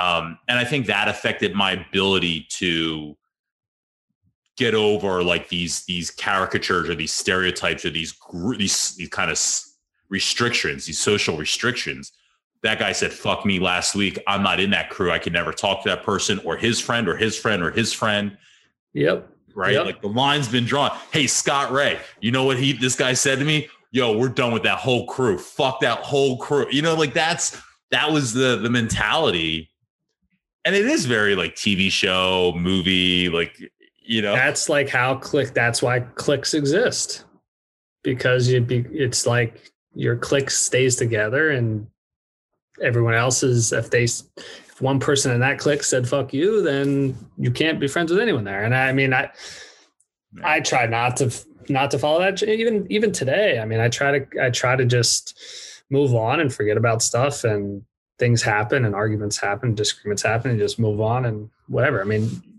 can't be friends with everybody, but I try to it's like just make the best out of it and be friends with as many people as possible, at least friendly to them, you know. Um, so that's interesting. Yeah, you define it. You define the friendship much different, I guess. that's Uh, my that's my curse Are you still close to a bunch to a bunch of people from high school? Um, I'm not as. I mean, I'm. I'm. I still talk to like I talk to George Bareka a lot still, but then like I have like a, a good group of, or I have like a good group of people from the podcast now that, that I've been doing this for Yeah. a year that I talk to pretty regularly, um, and and you know get to see and hang out. It's a weird thing in in this world where you know we're somewhat quarantined, where I've been able to kind of, I don't know, like meet this new group of friends or introduce this new group of friends into my that are actual friends where we do hang out and you know into my life uh You go to their house though? They will come over so i, I hung out with Okay, with so it counts. It counts. Yeah, then. yeah, yeah. All right. i hung out with Brandon mcquaid uh, this past weekend we actually Awesome. you know hung out um So you still have do you still have the same definition as you did, like that you have to go to each other's house to be friends? you've got to be you got to be social. You have to do things. Okay. Yeah, you have to actually do social things. It's got to be beyond Facebook. Got it. Oh, of course, of course. But I, I do I, I have your mentality now of like the more friends the better. Um, especially being you know I'm you know still single, and so Yeah. the more friends, the more different avenues, and people have things in their life. I can't expect them to all you know cater to me in my free form life, but the more different avenues I have to keep myself entertained or supported or um, be there for other people. I, I, you know, just like being a good friend, the better I, I definitely feel now as an adult. Yeah, and it's like obviously not going to be able to hang out with everybody that you're friends with all the time, or talk to, or text, or even wish happy birthday. But it's just your network, right? It's people that are that you've been friendly with, so that if you need something, and you know I know some, you know, you're coming to New York and you want a restaurant recommendation, Love it. hey, shoot a text, right? If I'm coming to Philly now, I know, right? Like, are we friends? Like, were we hanging out on socially? No, but it's a it's a networking thing where we're all connected somehow and we we help each other out. Yeah. Yeah. Yep. Um, do you want to make a drink refill? Yes. Good. I'll do a bad. I, my bar is not right next to me. I'm down. I'm down to one olive, so I. you got it. We'll pause. When you were in school, did you have um, like a music act, band, artist? I I play. Oh, who I liked? yeah, yeah, yeah. Oh, I thought you meant was I into music. So I was saying I played. I was in the band at a young age, like played trumpet, and then was in band for a couple of years, but I didn't continue on through middle school. Um, I was man, I was so I grew up like Michael Jackson. I loved from a very young age. Um, my mom always listened to him, and I mean, I forget the radio stations, but a lot of like the kind of pop music. Um, Eagle want us. Oh, in New York, yeah, and then it, Kiss. uh, no, no, no, in in in Philly, Oh, Eagle one. like soft B one hundred one. B one hundred one, absolutely Star soft, soft rock pop, yeah, B one hundred one. Star one hundred four point five. So a lot of yeah, but that was a lot of the older stuff. Magic one Magic one hundred two point nine. That's still around. point five. Uh, one hundred two nine is like some sort of a classic rock. WMGK. Okay. MGK. Okay. Yeah. Yeah. Mike, so Michael, for like from an early age, was awesome. I mean, I did it. I, I remember when I was really young doing a talent show where I did a dance to Bad, and you know, I couldn't moonwalk. I could do maybe like a half of one of his moves, but um, I, you know, it felt cool trying. Um, so Michael, I loved, but like that was younger, and then growing up, I mean, Green Day when when that album came out, that was huge. Um, Dookie. I liked I like yeah, Dookie was great. I liked the variety. That was probably my first CD I owned. Mm. Um I liked the variety of music. I mean, I listened with my dad. I was listening to like Zeppelin and Fleetwood Mac and a lot of the like 70s type classic rock. Um, but then with my friends, it was um, you know, Green Day and the alternative stuff, and then it kind of turned into more hip hop. Wow. Um, yeah. So, but again, it, I I wasn't that into music where I cared that much Yeah. um, about it. I to this day I, I still listen to a, a mix of everything. I mean, you look at my Spotify, it's like, what the hell? So would you say you're like a top 40 guy? no, Oh, if you look at my Spotify, maybe just because my kids are on there and it's like all today's top hits. Um, no, I'm very much like, I mean, it's in my regular mix is like Black Sabbath, Zeppelin. Um, still, still love Fleetwood Mac, those types of groups. Um, you know, depending on the mood, it's it's all about this mood and the setting for me, right? It's if Yeah. I'm outside on a nice warm day, it's the reggae or you know, I love Sublime. When I was living in California, it was like all Sublime and surfer rock type stuff. Um, if I'm feeling a little more energetic and want to get up, or in the middle of the day, it's it's it's hip hop. It's like '90s hip hop. Biggie, Tupac, Eminem was great. You Yeah. know, and when it, Eminem in high school was was amazing, top. right? Yeah, was, I don't remember when his what was his Yeah. first before The, the one Eminem, with um or uh that uh before that with uh Shady LP. Yes, that was probably what freshman year or maybe even eighth grade. Yeah, that was probably freshman year, and I think eleventh grade. I think eleventh grade was the Marshall Mathers LP and that was like the boom. That was that was when he was like starting to go real pop. That was that was that was like I mean I guess, but that was his second. was the one with the first one was like brain damage and that was the Slim Shady LP. Yeah, yeah, that that song. That was the first one, and that was hi. My name is mm-hmm. what? And yeah, that was like ninety nine, I think. Jesus, 98, 99. and then yeah, like eleventh grade, I think was the Marshall Mathers LP where it was just like, you know, having sex with your mom and just it was fucking it was and and wild cleaning out my cleaning out my closet. Yep. All those, yep. you know. And then yeah, so it was Eminem, Jay Z, Fifty Cent, like the standard lineup. Okay. Kind of hip hip hop pop music. It's funny because that you know I, I I'm a big fan of hip hop and and my kind of that era is my thesis of saying that that's when hip hop became pop music. That's when, yeah, I mean, that's when they started playing it on the pop radio stations, right? If that's how you want to kind of justify it, right? That like they start playing Eminem on Q102 and Z100, it's like that's when it turns pop. And and those are the artists, you know, from that era that you just named that the Justin Timberlakes, the Justin Biebers, uh, the Christina mm-hmm. Aguilera's, mm-hmm. the Britney Spears, the whomever that that ventured into that hip hop space, the the Miley Cyrus's, that's who they were growing up listening to. Yep. That you know that they eventually, when they had their way, their ability to make their own music, they said, "Oh, I want to work with Pharrell. I want to work with Timbaland. Mm-hmm. I want to work with with these guys. You know, these hip hop producers to make my music." Was that era of, of our high school art, you know, our high school artists? Yeah, absolutely. Absolutely. For you then in high school, for, did you have consciousness about a future, about what you wanted to actually do? Um, no. Yeah. Not a, not a, clue, man. Still don't.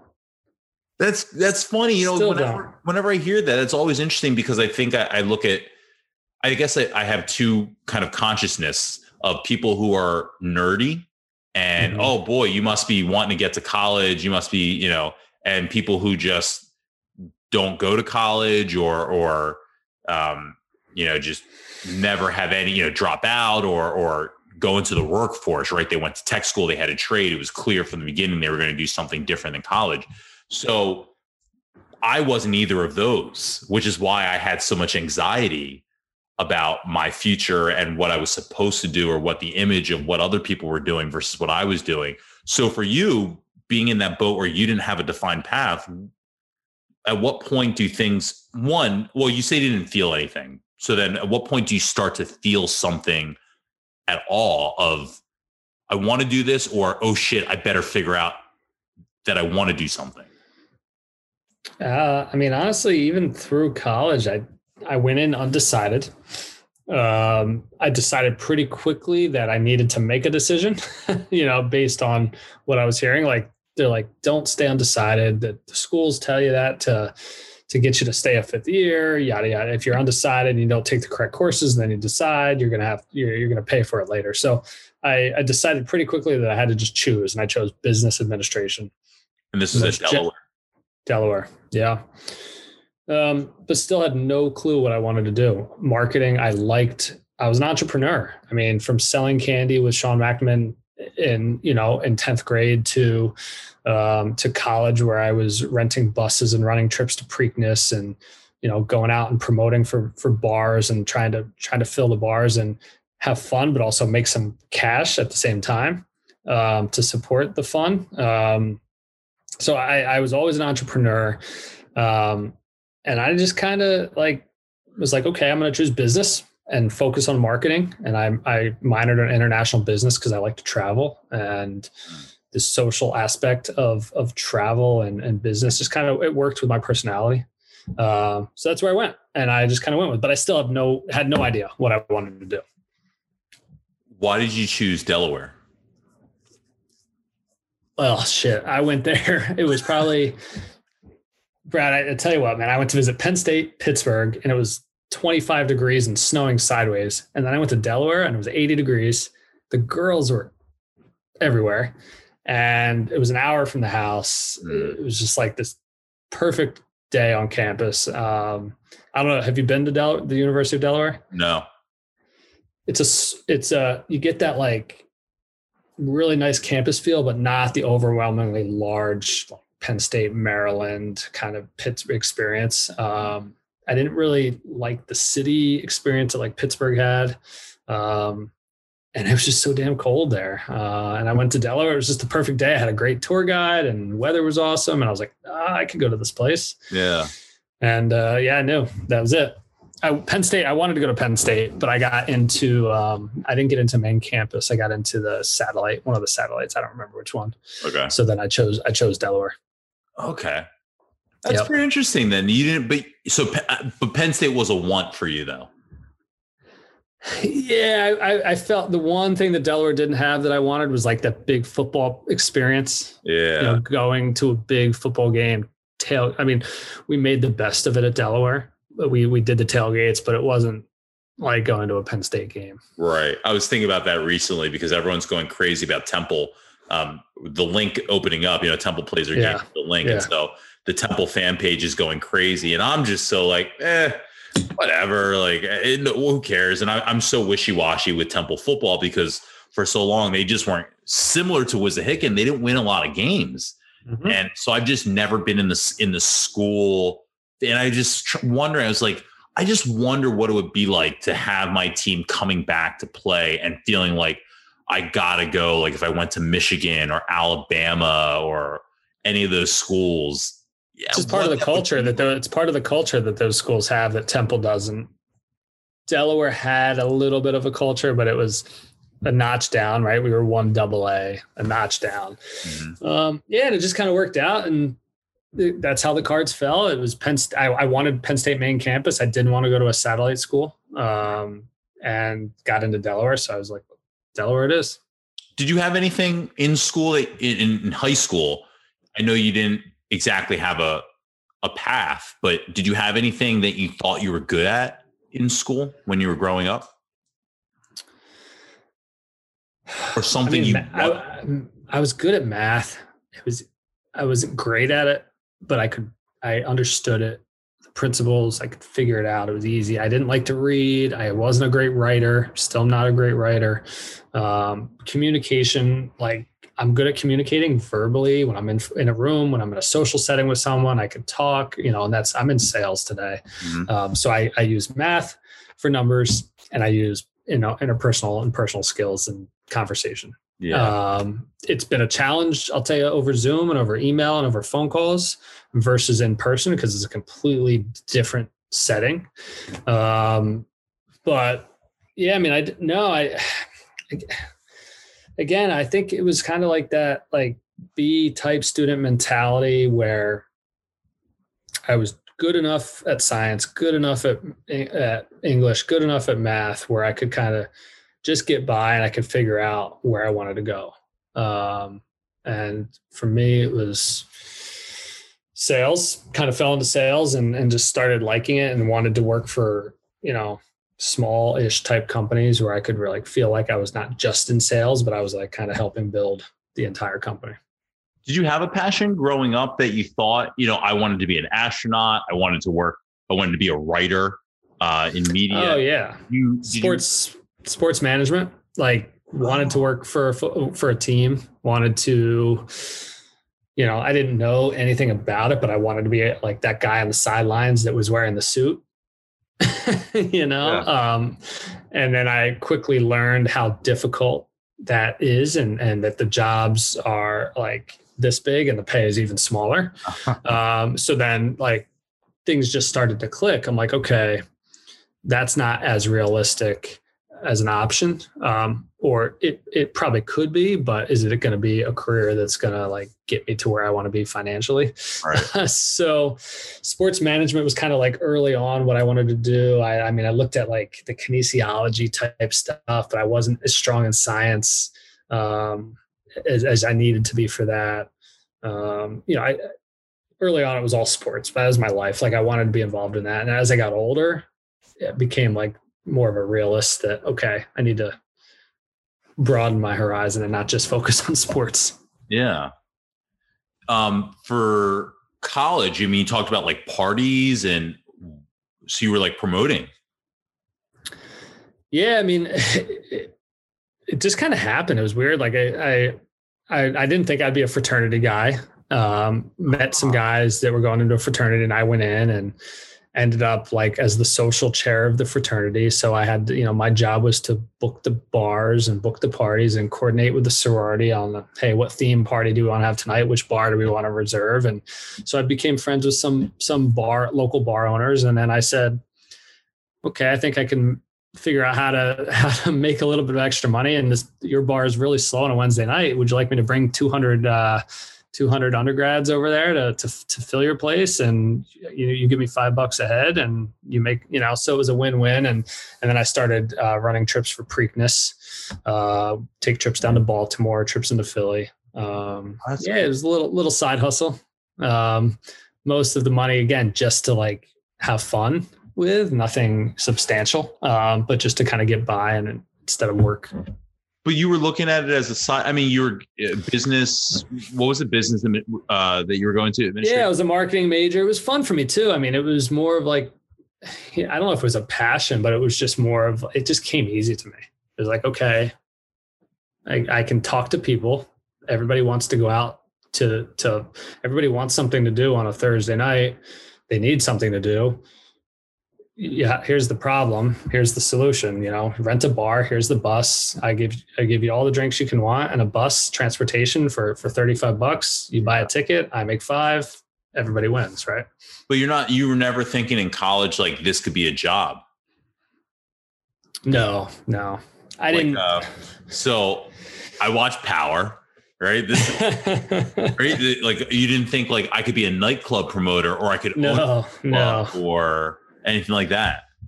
No, no. I didn't think of it that way then. I was more just doing it for like to fill the void because somebody had to do it. And I wasn't, I guess I wasn't that passionate about it, but it was just like I kind of figured it out. And it was like, okay, I can make a little bit extra money to support myself and, and actually eat real food while I'm at college. Uh, and uh, yeah, it just kind of worked out. I'll tell you, because when I was in college, um, when I was in community college, I, I enjoy connecting people, right? And and mm-hmm. I enjoy, um, you know, I guess similar to what I'm doing here with the podcast, right? I enjoy. I don't want to say selling because I'm not selling anything with the podcast, but selling an idea of togetherness or belonging. Um, and so in college, I used to promote uh, a wrestling show, a local wrestling show that would happen in Philly um, and this is when I was at Montco and I had a wrestling radio show on the radio station at Montco. And we would promote this local show that would happen monthly in Philly. And we would bring like 15, 20 kids with us. And we promoted like, hey, $15 for the ticket, 515 for a cheesesteak at Pat Steaks after the show. Meet us at Montco, hop in our car, carpool down. It's a $20, 15 cent investment. You know, people Perfect. will bring, yeah, people will bring beer. Yeah. 15, 20 people. And all I got out of it was interviews with the wrestlers after the show and a free ticket for me and my buddy to get in. When you put it the way that you of what you're doing, I'm like, fuck, I should have been making some money off of the tickets.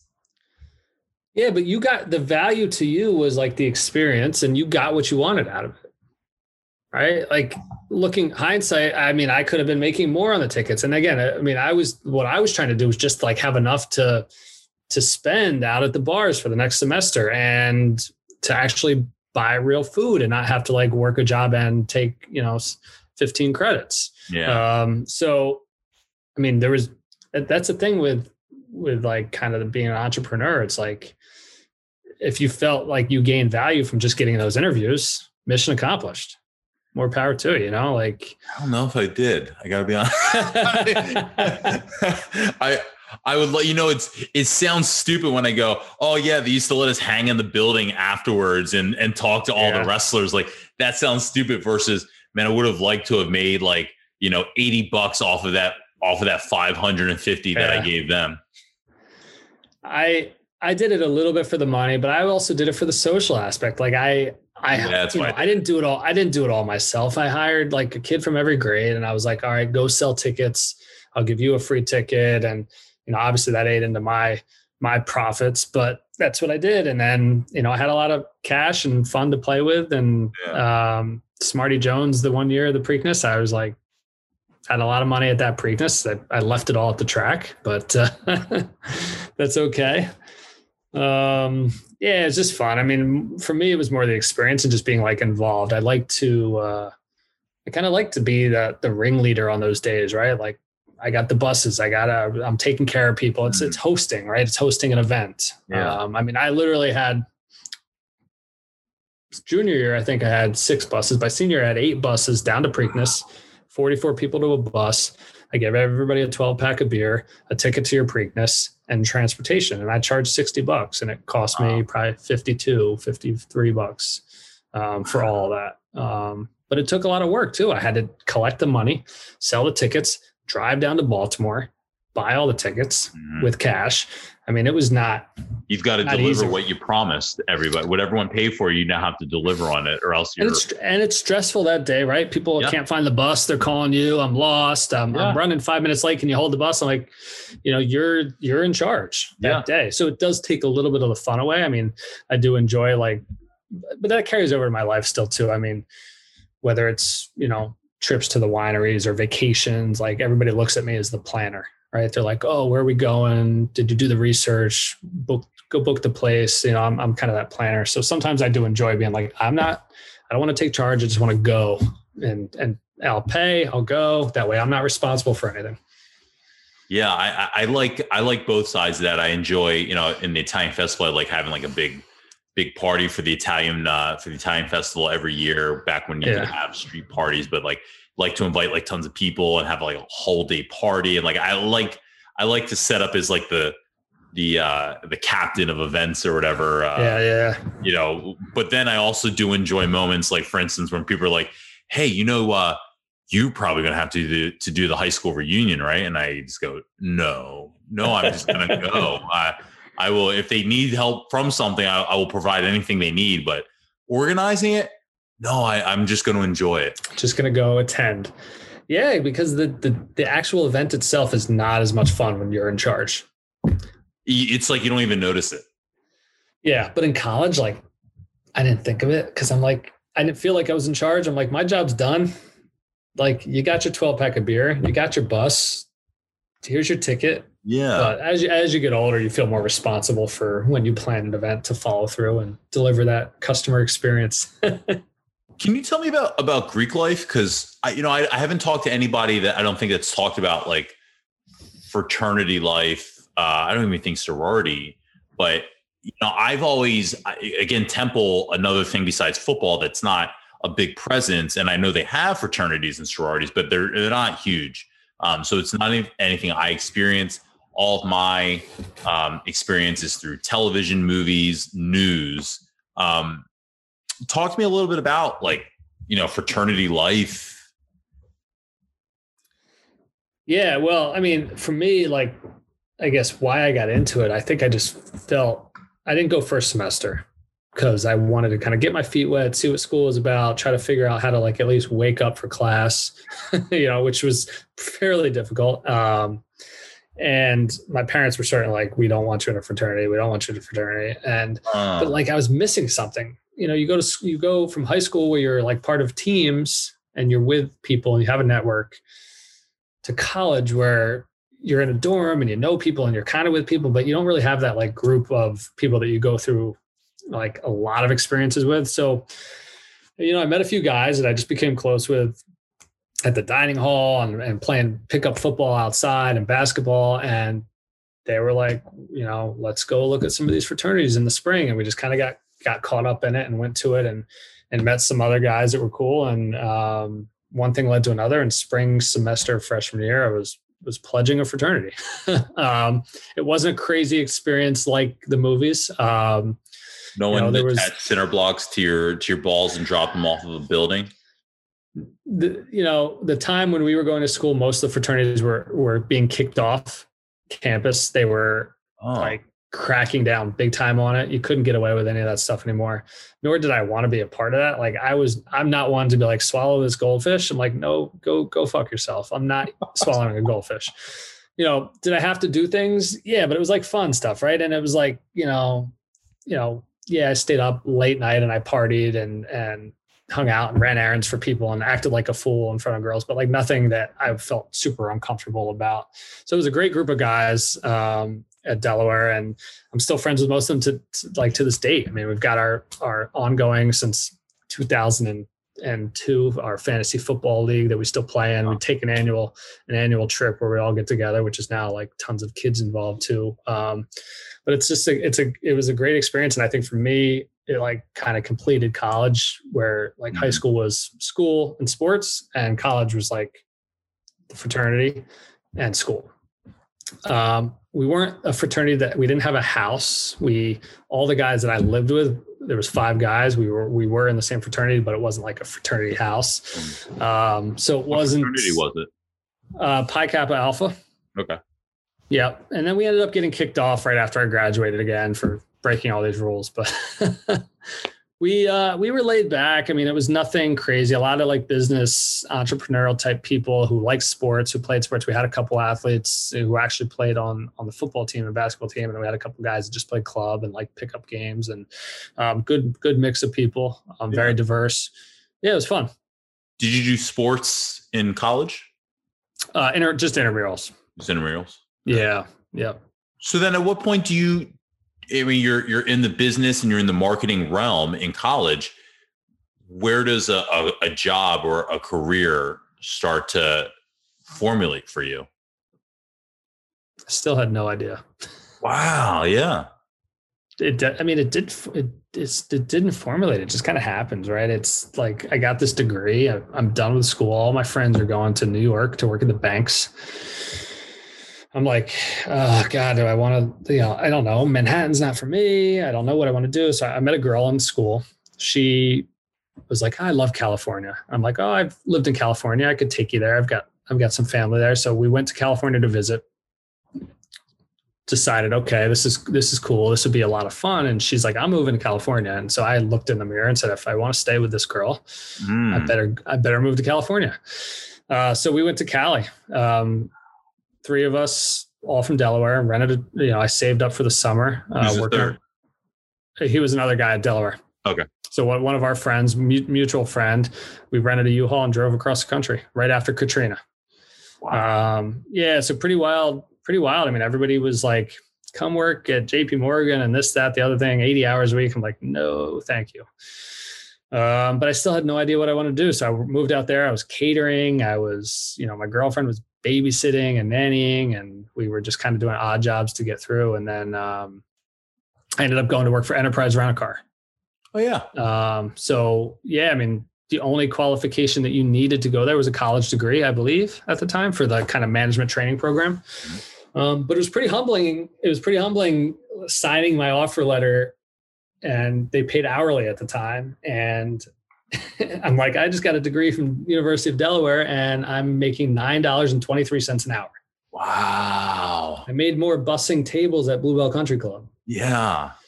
Um, so I, did, I made more. I definitely made more at Wawa. Absolutely.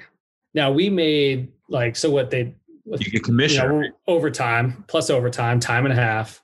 And then when you get promoted, then you start getting the commission on on the branch and how you know the car sales and mm-hmm. But I didn't realize that at the time. I'm like, 923 an hour. I got to wear a shirt and tie and I'm, I have a college degree. Like crazy. Uh, but anyway, I, I bought it hook, line, and sinker and put my time in and worked my way up a little bit there. And then I, um, I rented a car to a guy at Coors Brewing Company. And he was telling me about the beer industry at the time. And beer was, was kind of before craft beer. Sam Adams was around. Blue Moon wasn't even out yet. It was Molson Coors, a lot of imports. Corona was big, Stella was big, um, and he happened to be hiring this team of salespeople around the country, and we just hit it off. It was one of those things. Was just like by chance, I somehow got in that car that day, and um, few weeks later, I was in Denver. I was in Golden, Colorado at Coors Brewing Company interviewing, and I, I got hired by Coors, and I was selling beer in Southern California at 23 years old. it was perfect. Wow. What does Yeah. that mean, selling beer? I worked for Coors. So I worked. I was a I was a, a manager, a sales manager for Coors Brewing Company. I had a big territory. I was I had a very specialized sales role within the organization that I'm not going to bore you with. But anyway, I had a territory of of Orange County, LA County, and then two counties in Arizona, um, where I was a, a rep for Coors Brewing Company. Wow. Um, amazing. And so I learned consumer goods and and packaged goods, and that was like you know I I went out and saw where they made Blue Moon for the first time at at Coors Field. Um, it was kind of the rise of craft beer, um, the rise of like packaging, right? Like and how packaging was so impactful. I mean, I was there when Coors put the blue, made the mountains blue on the bottles Mm. and how packaging impacts the consumer decision. So, you know, uh, you know, I learned a lot there, uh, and then I took that with me, and and when I moved back to New York, and just kind of have worked my way through a lot of different companies at all different levels. Wow, that's cool. So Yeah, it was fun, but still, I, mean, I just got lucky. I had no idea what I wanted to do, and you know, I was like working at enterprise. I'm like, I know I don't want to rent cars for my whole life, and I just kind of got lucky. Well, once that happens, because it feels like um, it doesn't feel like you were in any type of, um, and I don't mean this in a in a you know put you on a pedestal or that you're putting yourself on a pedestal, but it doesn't feel like you at any point felt a an internal struggle to achieve more or reach different reach different goals than whatever you were. It didn't seem like you were even aware of that. You were just kind of like whatever happens happens try my best but my best is you know whatever i'm capable of doing um so when this happened does that click for you to where you go like oh this now core selling because at this point nothing you haven't you haven't excelled or It didn't click yet. No, it still didn't Yeah. click. I was just riding the wave, like shit. That's so I'm in interesting. Colorado, and before I know it, I mean, literally, I'm 23 years old. I've got a Coors Light credit card. I'm traveling around the country. I'm going to these these distributor shows. It's, it's wild. Like the beer industry is a massive, massive industry, and I'm like part of Imagine. like one of the big ones, right? It's it's Anheuser Busch, it's Miller, Right. and then you're at then every became- major anything that has to do with beer your your company has a foot in I mean, I didn't go to the Super Bowl when the Giants beat the Patriots, but I was in Arizona, like at the event. Like it, it was, ins- I'm like, this is nuts, right? So I still didn't grasp the kind of the the reality. I think of like everything when, until I moved to New York, and then Miller and Coors merged. I moved to New York. I was laid off after the merger. Life was changing. You know, we were. I was getting married. Knew I wanted to be back east. Um, didn't want to stay west moved to New York and then got I was like, okay, this is the industry that I like. I like beverage, I like consumer goods, and and I can use my marketing background, my sales background, you know, people involved, math involved, you know, it's perfect. And then I got in with vitamin water. Um, kind of right at right around the time that they were acquired by Coca-Cola, but you know, 50 Cent was involved. Uh, it's why tie that that conversation in with, with Yeah. 50 um and well that was the famous line yeah that right that was like where he drops like some like uh, you know. i mean people were like did you work with 50 like was he your boss? I'm like no. Yeah, but, you know, put kool-aid in a, in a bottle turn around sold to Co- coca-cola for 20 million, Mhm. what the fuck or whatever the yeah line. what's it put 20 25 cent water in a bottle sell it for two Quarter water, yeah. turn- turn- quarter water in a bottle sell it for two dollars and turn around and sell it to coke for yeah four point like four billion dollars was that acquisition it was wild. i mean that was the height of you know supplemental soft drinks and the height of like where celebrities started to get really involved with brands. right I guess they were involved earlier too, like with Wheatie, Wheaties and you know You some be of the early real- brands. you, you had to be a really big stars uh, i feel like uh, more medium level or introductory brands didn't have i don't want to say medium level stars but stars with cult followings Mhm. you could be the 14th best NBA player and sponsor a sports drink. And that was okay now. You know, you could Yeah. be you could be the 18th best uh, tennis player and be on the third best uh, sneaker company. Yep, absolutely. You know that They're doing more brand. There's more brands available too. I mean, like and more avenues with viral marketing with the internet. 100%. And just, I mean, you know, you went from just look at beer, right? You went from three beer companies, really, and just in the US, domestic beer companies. Now look at how many craft beer companies there are. It's insane.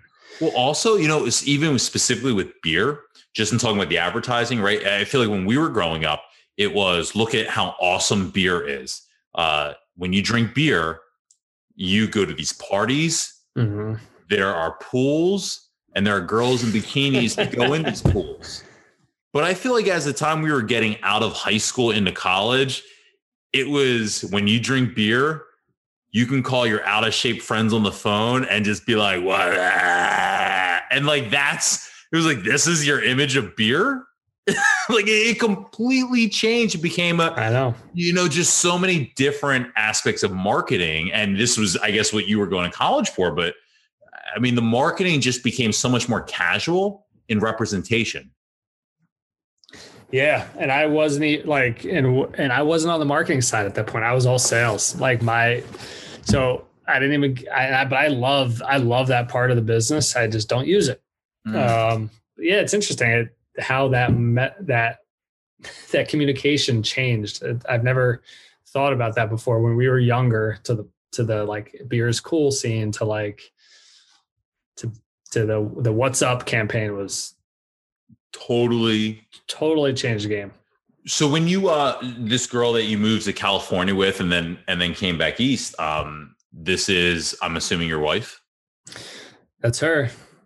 The old ball and chain what's uh what's her name her name is rhiannon so named so, after a fleetwood mac song so where did you wow so where did you uh where did you actually meet her then so we went to Delaware together. Both in Delaware. Okay. Yeah, she's she's from Long Island. We both went to Delaware. Uh, I knew her early. Like I was friend, kind of friends with some of her friends freshman year, um, but we didn't hang out until junior year. Really, uh, mutual friends started hanging out, and then um, you know really picked it up senior year, dated senior year, and then moved to California together right after. Wow. Yeah, got official, and then we lived together for a few years out there in Studio City. Um, great experience. Love the West Coast. You know, it's I'll tell anybody like if do do New York, one of the big East Coast cities, Boston, New York, Philly, or go west.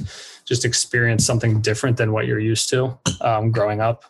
And um, but then it was time. You know, after four years, it was like, okay, it's time to grow up and figure out where we're going to settle down being being that you're you know you kind of have like these stronger New York roots and you are you know you were aware that you weren't from Philadelphia originally originally even though that's you know probably your best your most memories um, versus like Yuka who came at a mm-hmm. high school um, did you ever kind of have like an end game or a I want to get back to you was that ever like a boy, I want to see what this is all about, kind of knowing what my roots are, that I'm not from Philly. Did you ever feel like you wanted to? I felt like if if I were not with Rhiannon, I would have been back in Philly.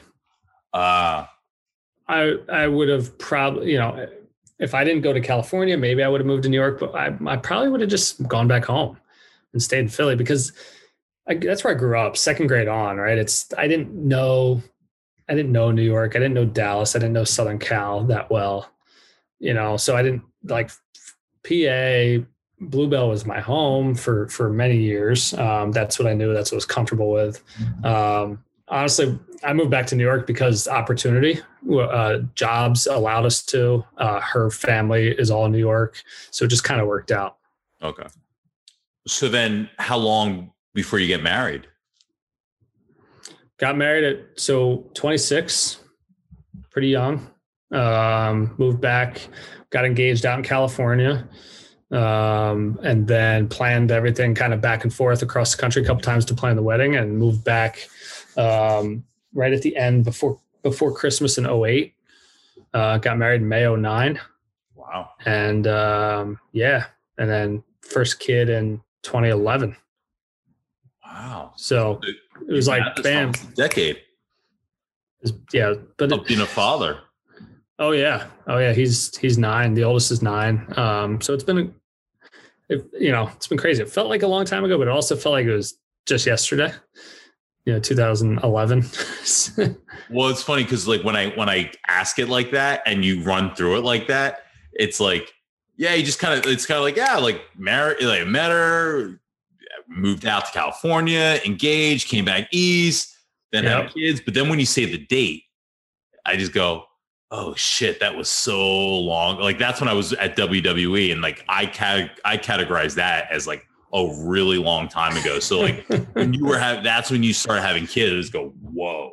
See, I'm the opposite. Like I feel like the last ten years for me were like a blur, and I feel like I'm like two years ago, 2008 was like two years ago, right? I mean, that's my mentality. I I think it's because I've just been when you have children, everything changes, and it's like everything revolves around them and life goes very fast. Um, so for me, it's like that was a that was just yesterday. See, I'm like that with 2000, with the year 2000, 10 years prior, oh, yeah. where I go like that wasn't that long ago, and I go 20 years is a long fucking time, dude. And I, oh my god, yeah, very long time, but not really. At the same time, it's it's all relative. It is, but like when I ask questions like Dustin, what was your favorite movie in high school? That's when that's when like these things come out where I go, that was a really long time ago. That was a long time ago. I know. So, what was your favorite movie in high school? I mean, uh, still probably all time Dumb and Dumber. Dumb I mean, Dumber. that's I've never seen it. I've got a weird something weird happened with me with Jim Carrey after Ace Ventura. I loved Ace Ventura, but when the mask came out and then Ace Ventura 2. Yeah, that wasn't I don't even know when I don't even know when Dumb and Dumber came out. So I just like know that I loved Ace Ventura there, but Dumb and Dumber is now one. Like I'm not gonna go back and watch it, watch Ace Ventura now if it's on, if I'm flipping through. But if Dumb and Dumber's on, like just I, I gotta keep it on. The one-liners are so great. Um, you know, Dumb and Dumber was high school, old school was college. Yeah. I love I love old school, yeah. Yeah, you can't get much better than that. I mean, you you have to go watch Dumb and Dumber. You're a big movie guy. I am. Like, you have to go watch Dumb and Dumber. All right, I'm gonna can we uh will you make a deal with me? Will you talk about Dumb and Dumber with me if I go back and watch it? Absolutely. I'll rewatch awesome. it. I'll make yes. it a better deal. I I haven't seen it probably in two or three years, start to finish. I'll rewatch it. I'll make my one of my oldest boy watch it with me. Yes. As long as you watch it, we have to I watch will. it. Yeah, tell me when you're watching. I'll rewatch it. So then, from uh, coming here to to New York, then, um, what happened to where I mean the vitamin water, and then you're now doing something with with this lemon. By the way, the name is incredible. Lemon have you tried perfect. it? I haven't tried it yet. I, I oh, don't even. Shit. You said so. You said it's coming to Philly, but is it here yet? So we're in. Do you have Target by you? Yeah, yeah. We're in some Targets. I have to check and see which ones we're in. We're launching in Philadelphia probably February or March. Awesome. So at, at we'll be in Acme, Giant. Uh, we just launched with Wegmans. So if you've got a Wegmans close by, or I, I don't, think, think Philly. So.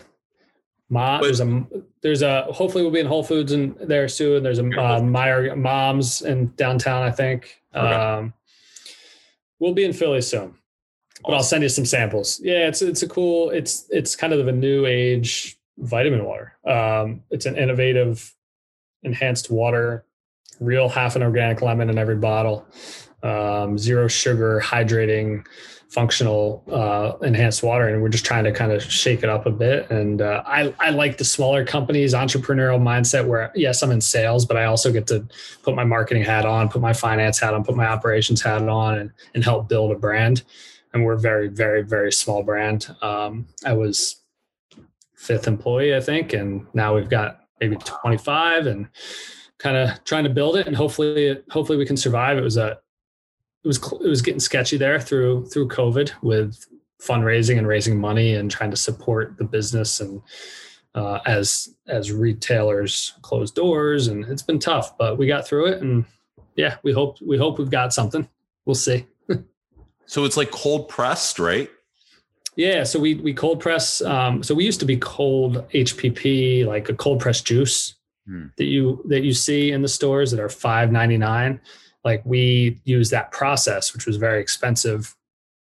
But what we try to do is bring, you know, bring it to a shelf stable environment, which we were able to, to do back uh, at the end of last year. So now we we cold press the the lemons, Hmm. uh, but then we do use aseptic processing, which is it's heated up just for that kill step to make it safe to consume, uh, and then it's cold filled. So a vitamin water, a Bai, you know, all those competitors, they're hot filled and it kind of leaves that nasty aftertaste. Doesn't taste fresh. Uh, we still cold fill, which is a, is a little more extensive process, um, but that's kind of our point of differentiation from from our competitors.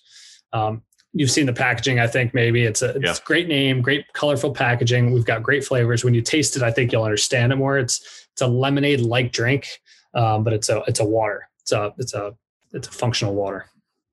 I, yeah, I, I talked earlier. I love smoothies, and so one of the things And with with your Ketel One, by the way, it's a good, it's an awesome mixer. it's a good mixer.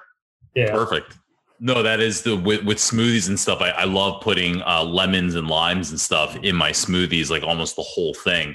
So like I've been trying to like what you're describing is what I'm trying to accomplish with my smoothies, but in just a throw it in there with some ice type of thing with whatever yeah, I'm putting in there. With the full lemon or lime with the rind and everything. Without, uh, well, sometimes part of because I've heard there's really good nutrients in Mhm. the actual rind. So like uh, sometimes I will and just make sure I just get it really good in my blender. Yeah, perfect. It's good for you. Yeah.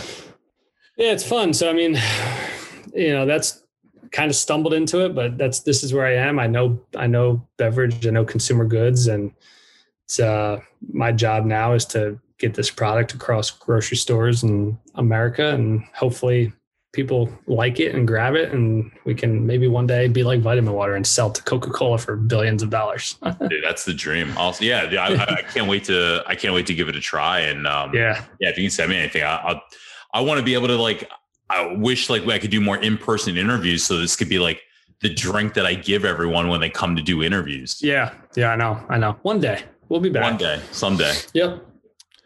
Do you uh, still keep in contact with people from Wissahickon now? I know you don't. You haven't been home in five years, but Well, no, I've been home. I just met downtown In Philly. I haven't Philly, been in five. Yeah, maybe it's. I'm trying to think when I was in Philly last. Um, maybe it has been five years, but yeah, I mean, I'm I'm in touch. I'm in touch with not many people from high school. Like I stay in touch with uh, with Rob Valivis a little bit. People, you know, who, who I met him through running track. Um, you know, most of the people I played basketball with, not in touch with soccer. No, it's college friends, really.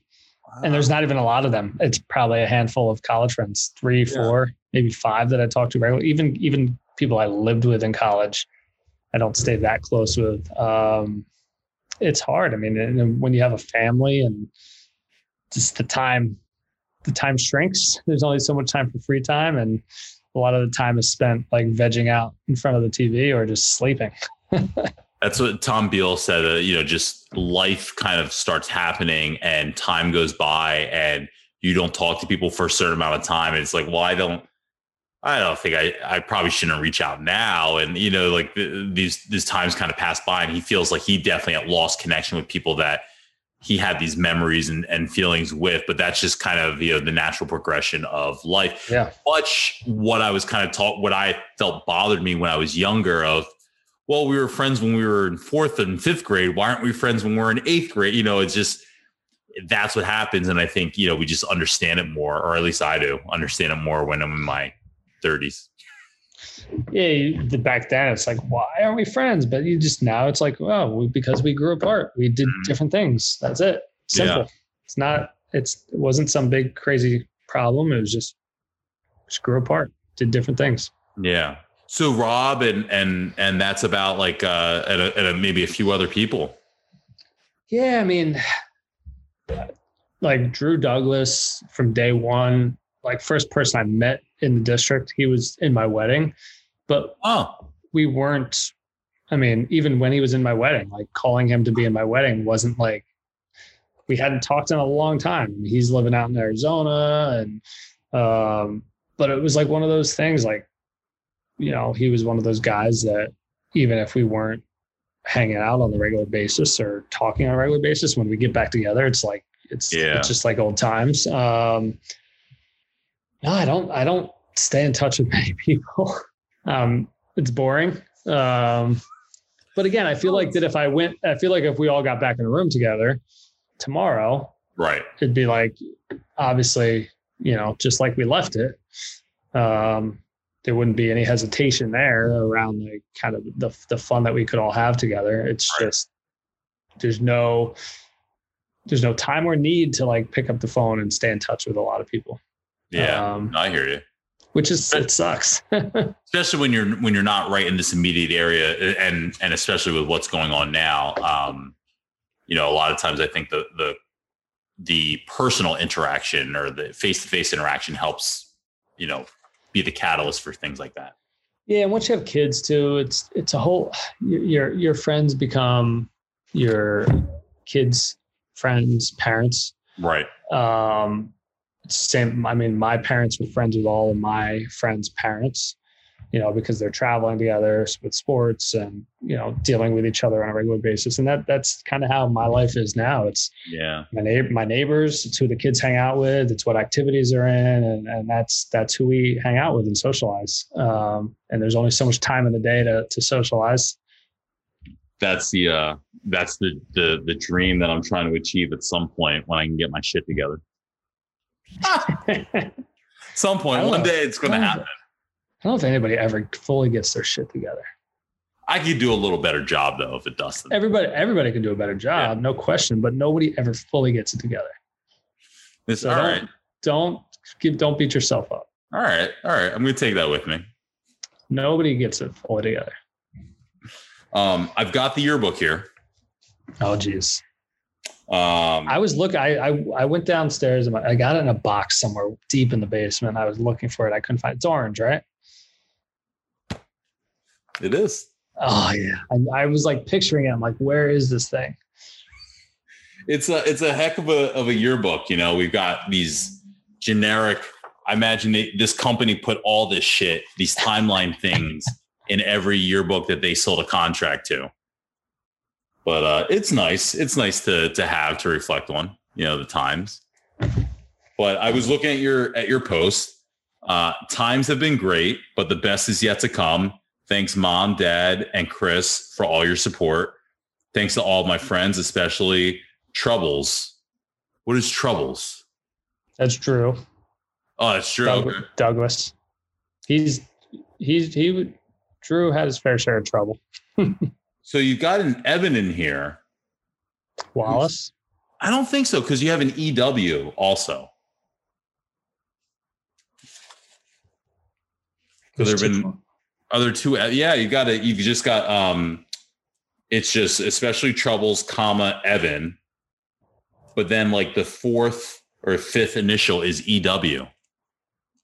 Hmm. Evan Taylor. No, I wouldn't have been. I mean, I know Evan Evan, Taylor is- from. Evan is just that large dude. He he needs the two shots. He needs two um, shout outs. Absolutely. Mm, but maybe I just like forgot of see short term memory loss, right? I just Yo, completely forgot that I named him. E double needs a double shout out. Oh my god.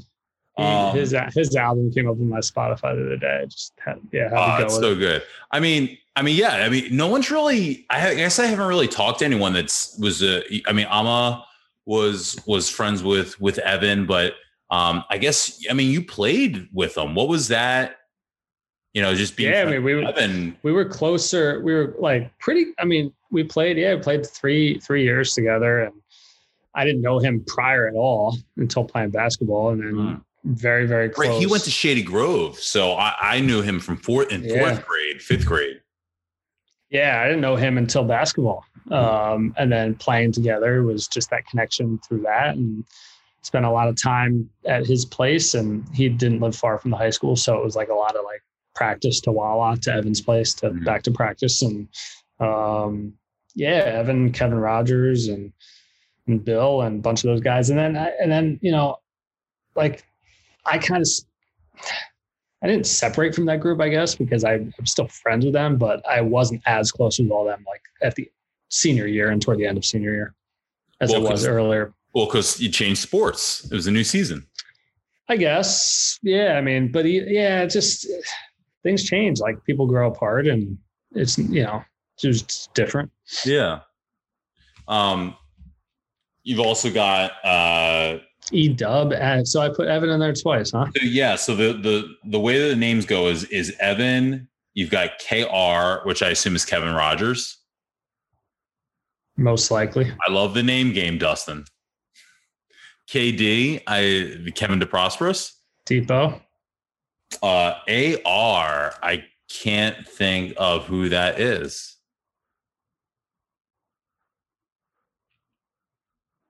I can't. I, I'm Keep, drawing. keep going on the initials. Um, How many did I put in there? What's that? How many initials did I put in there? You got like a eight.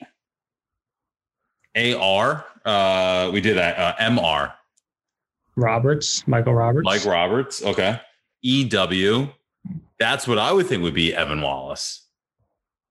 That's that's a that's got to be. There's no other E EW.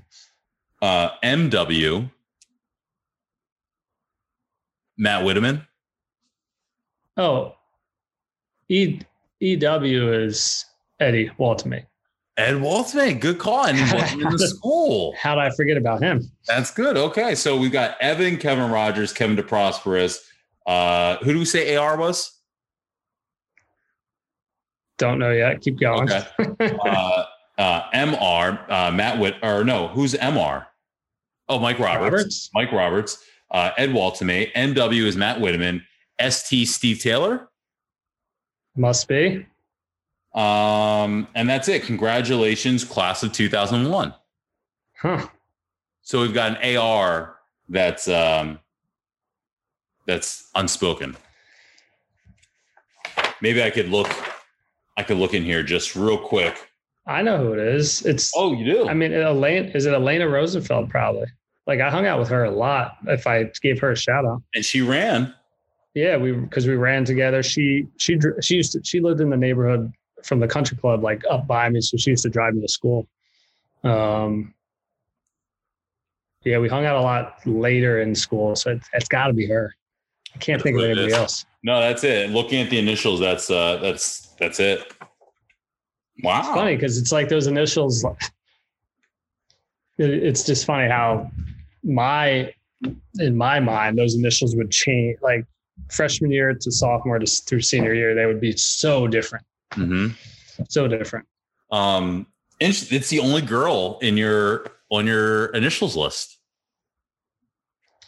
she was we were i mean we were very very close very tight like again she drove me to school every day. So he spent the 15 minute drive from the country club over to uh Ah, to Wissahickon and uh ran track together. A lot of time a lot of time there. Um yeah.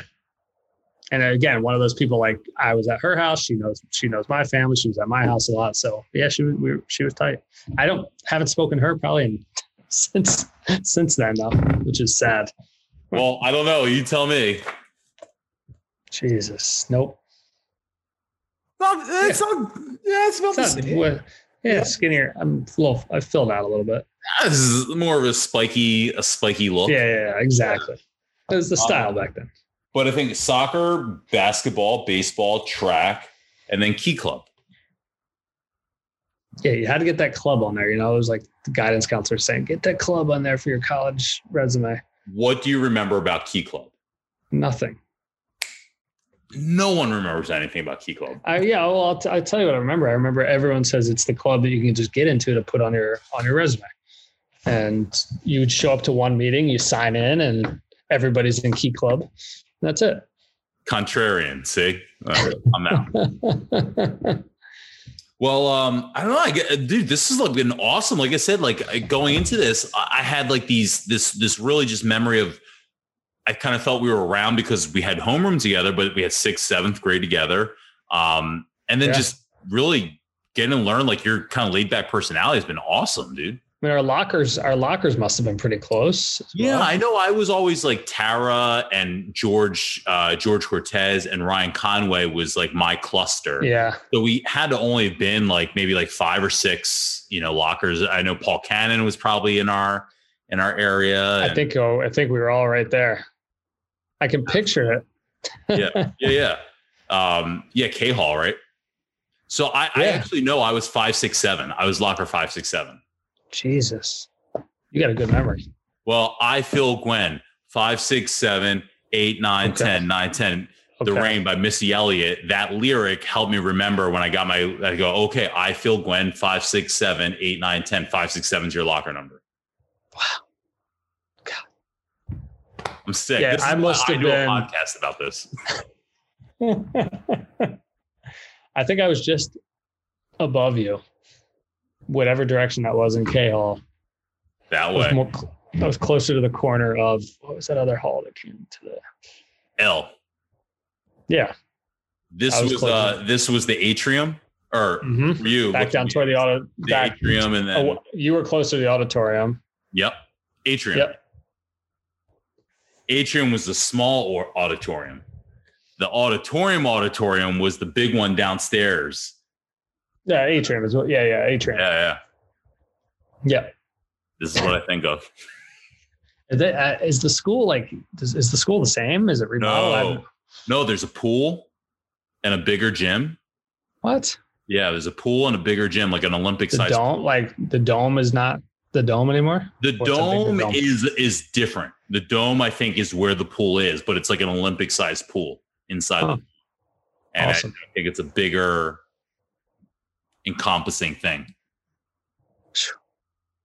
Wissahickon. Maybe that. I mean, that might have to be the event, like some sort of like a of a tour. I think we need to take the We Weren't Friends in High School tour. Well, you remember how much it changed while we were in school oh, too, yeah. right? The, con- the yeah, construction. Yeah. It was like all of a sudden there's these new hallways, and we're like, what? Well, our our homeroom with Mr. Gottlieb was in the new D hall in the brand new science wing. In yeah, yeah, absolutely. Up, up, was it upstairs? Right? Yeah, upstairs.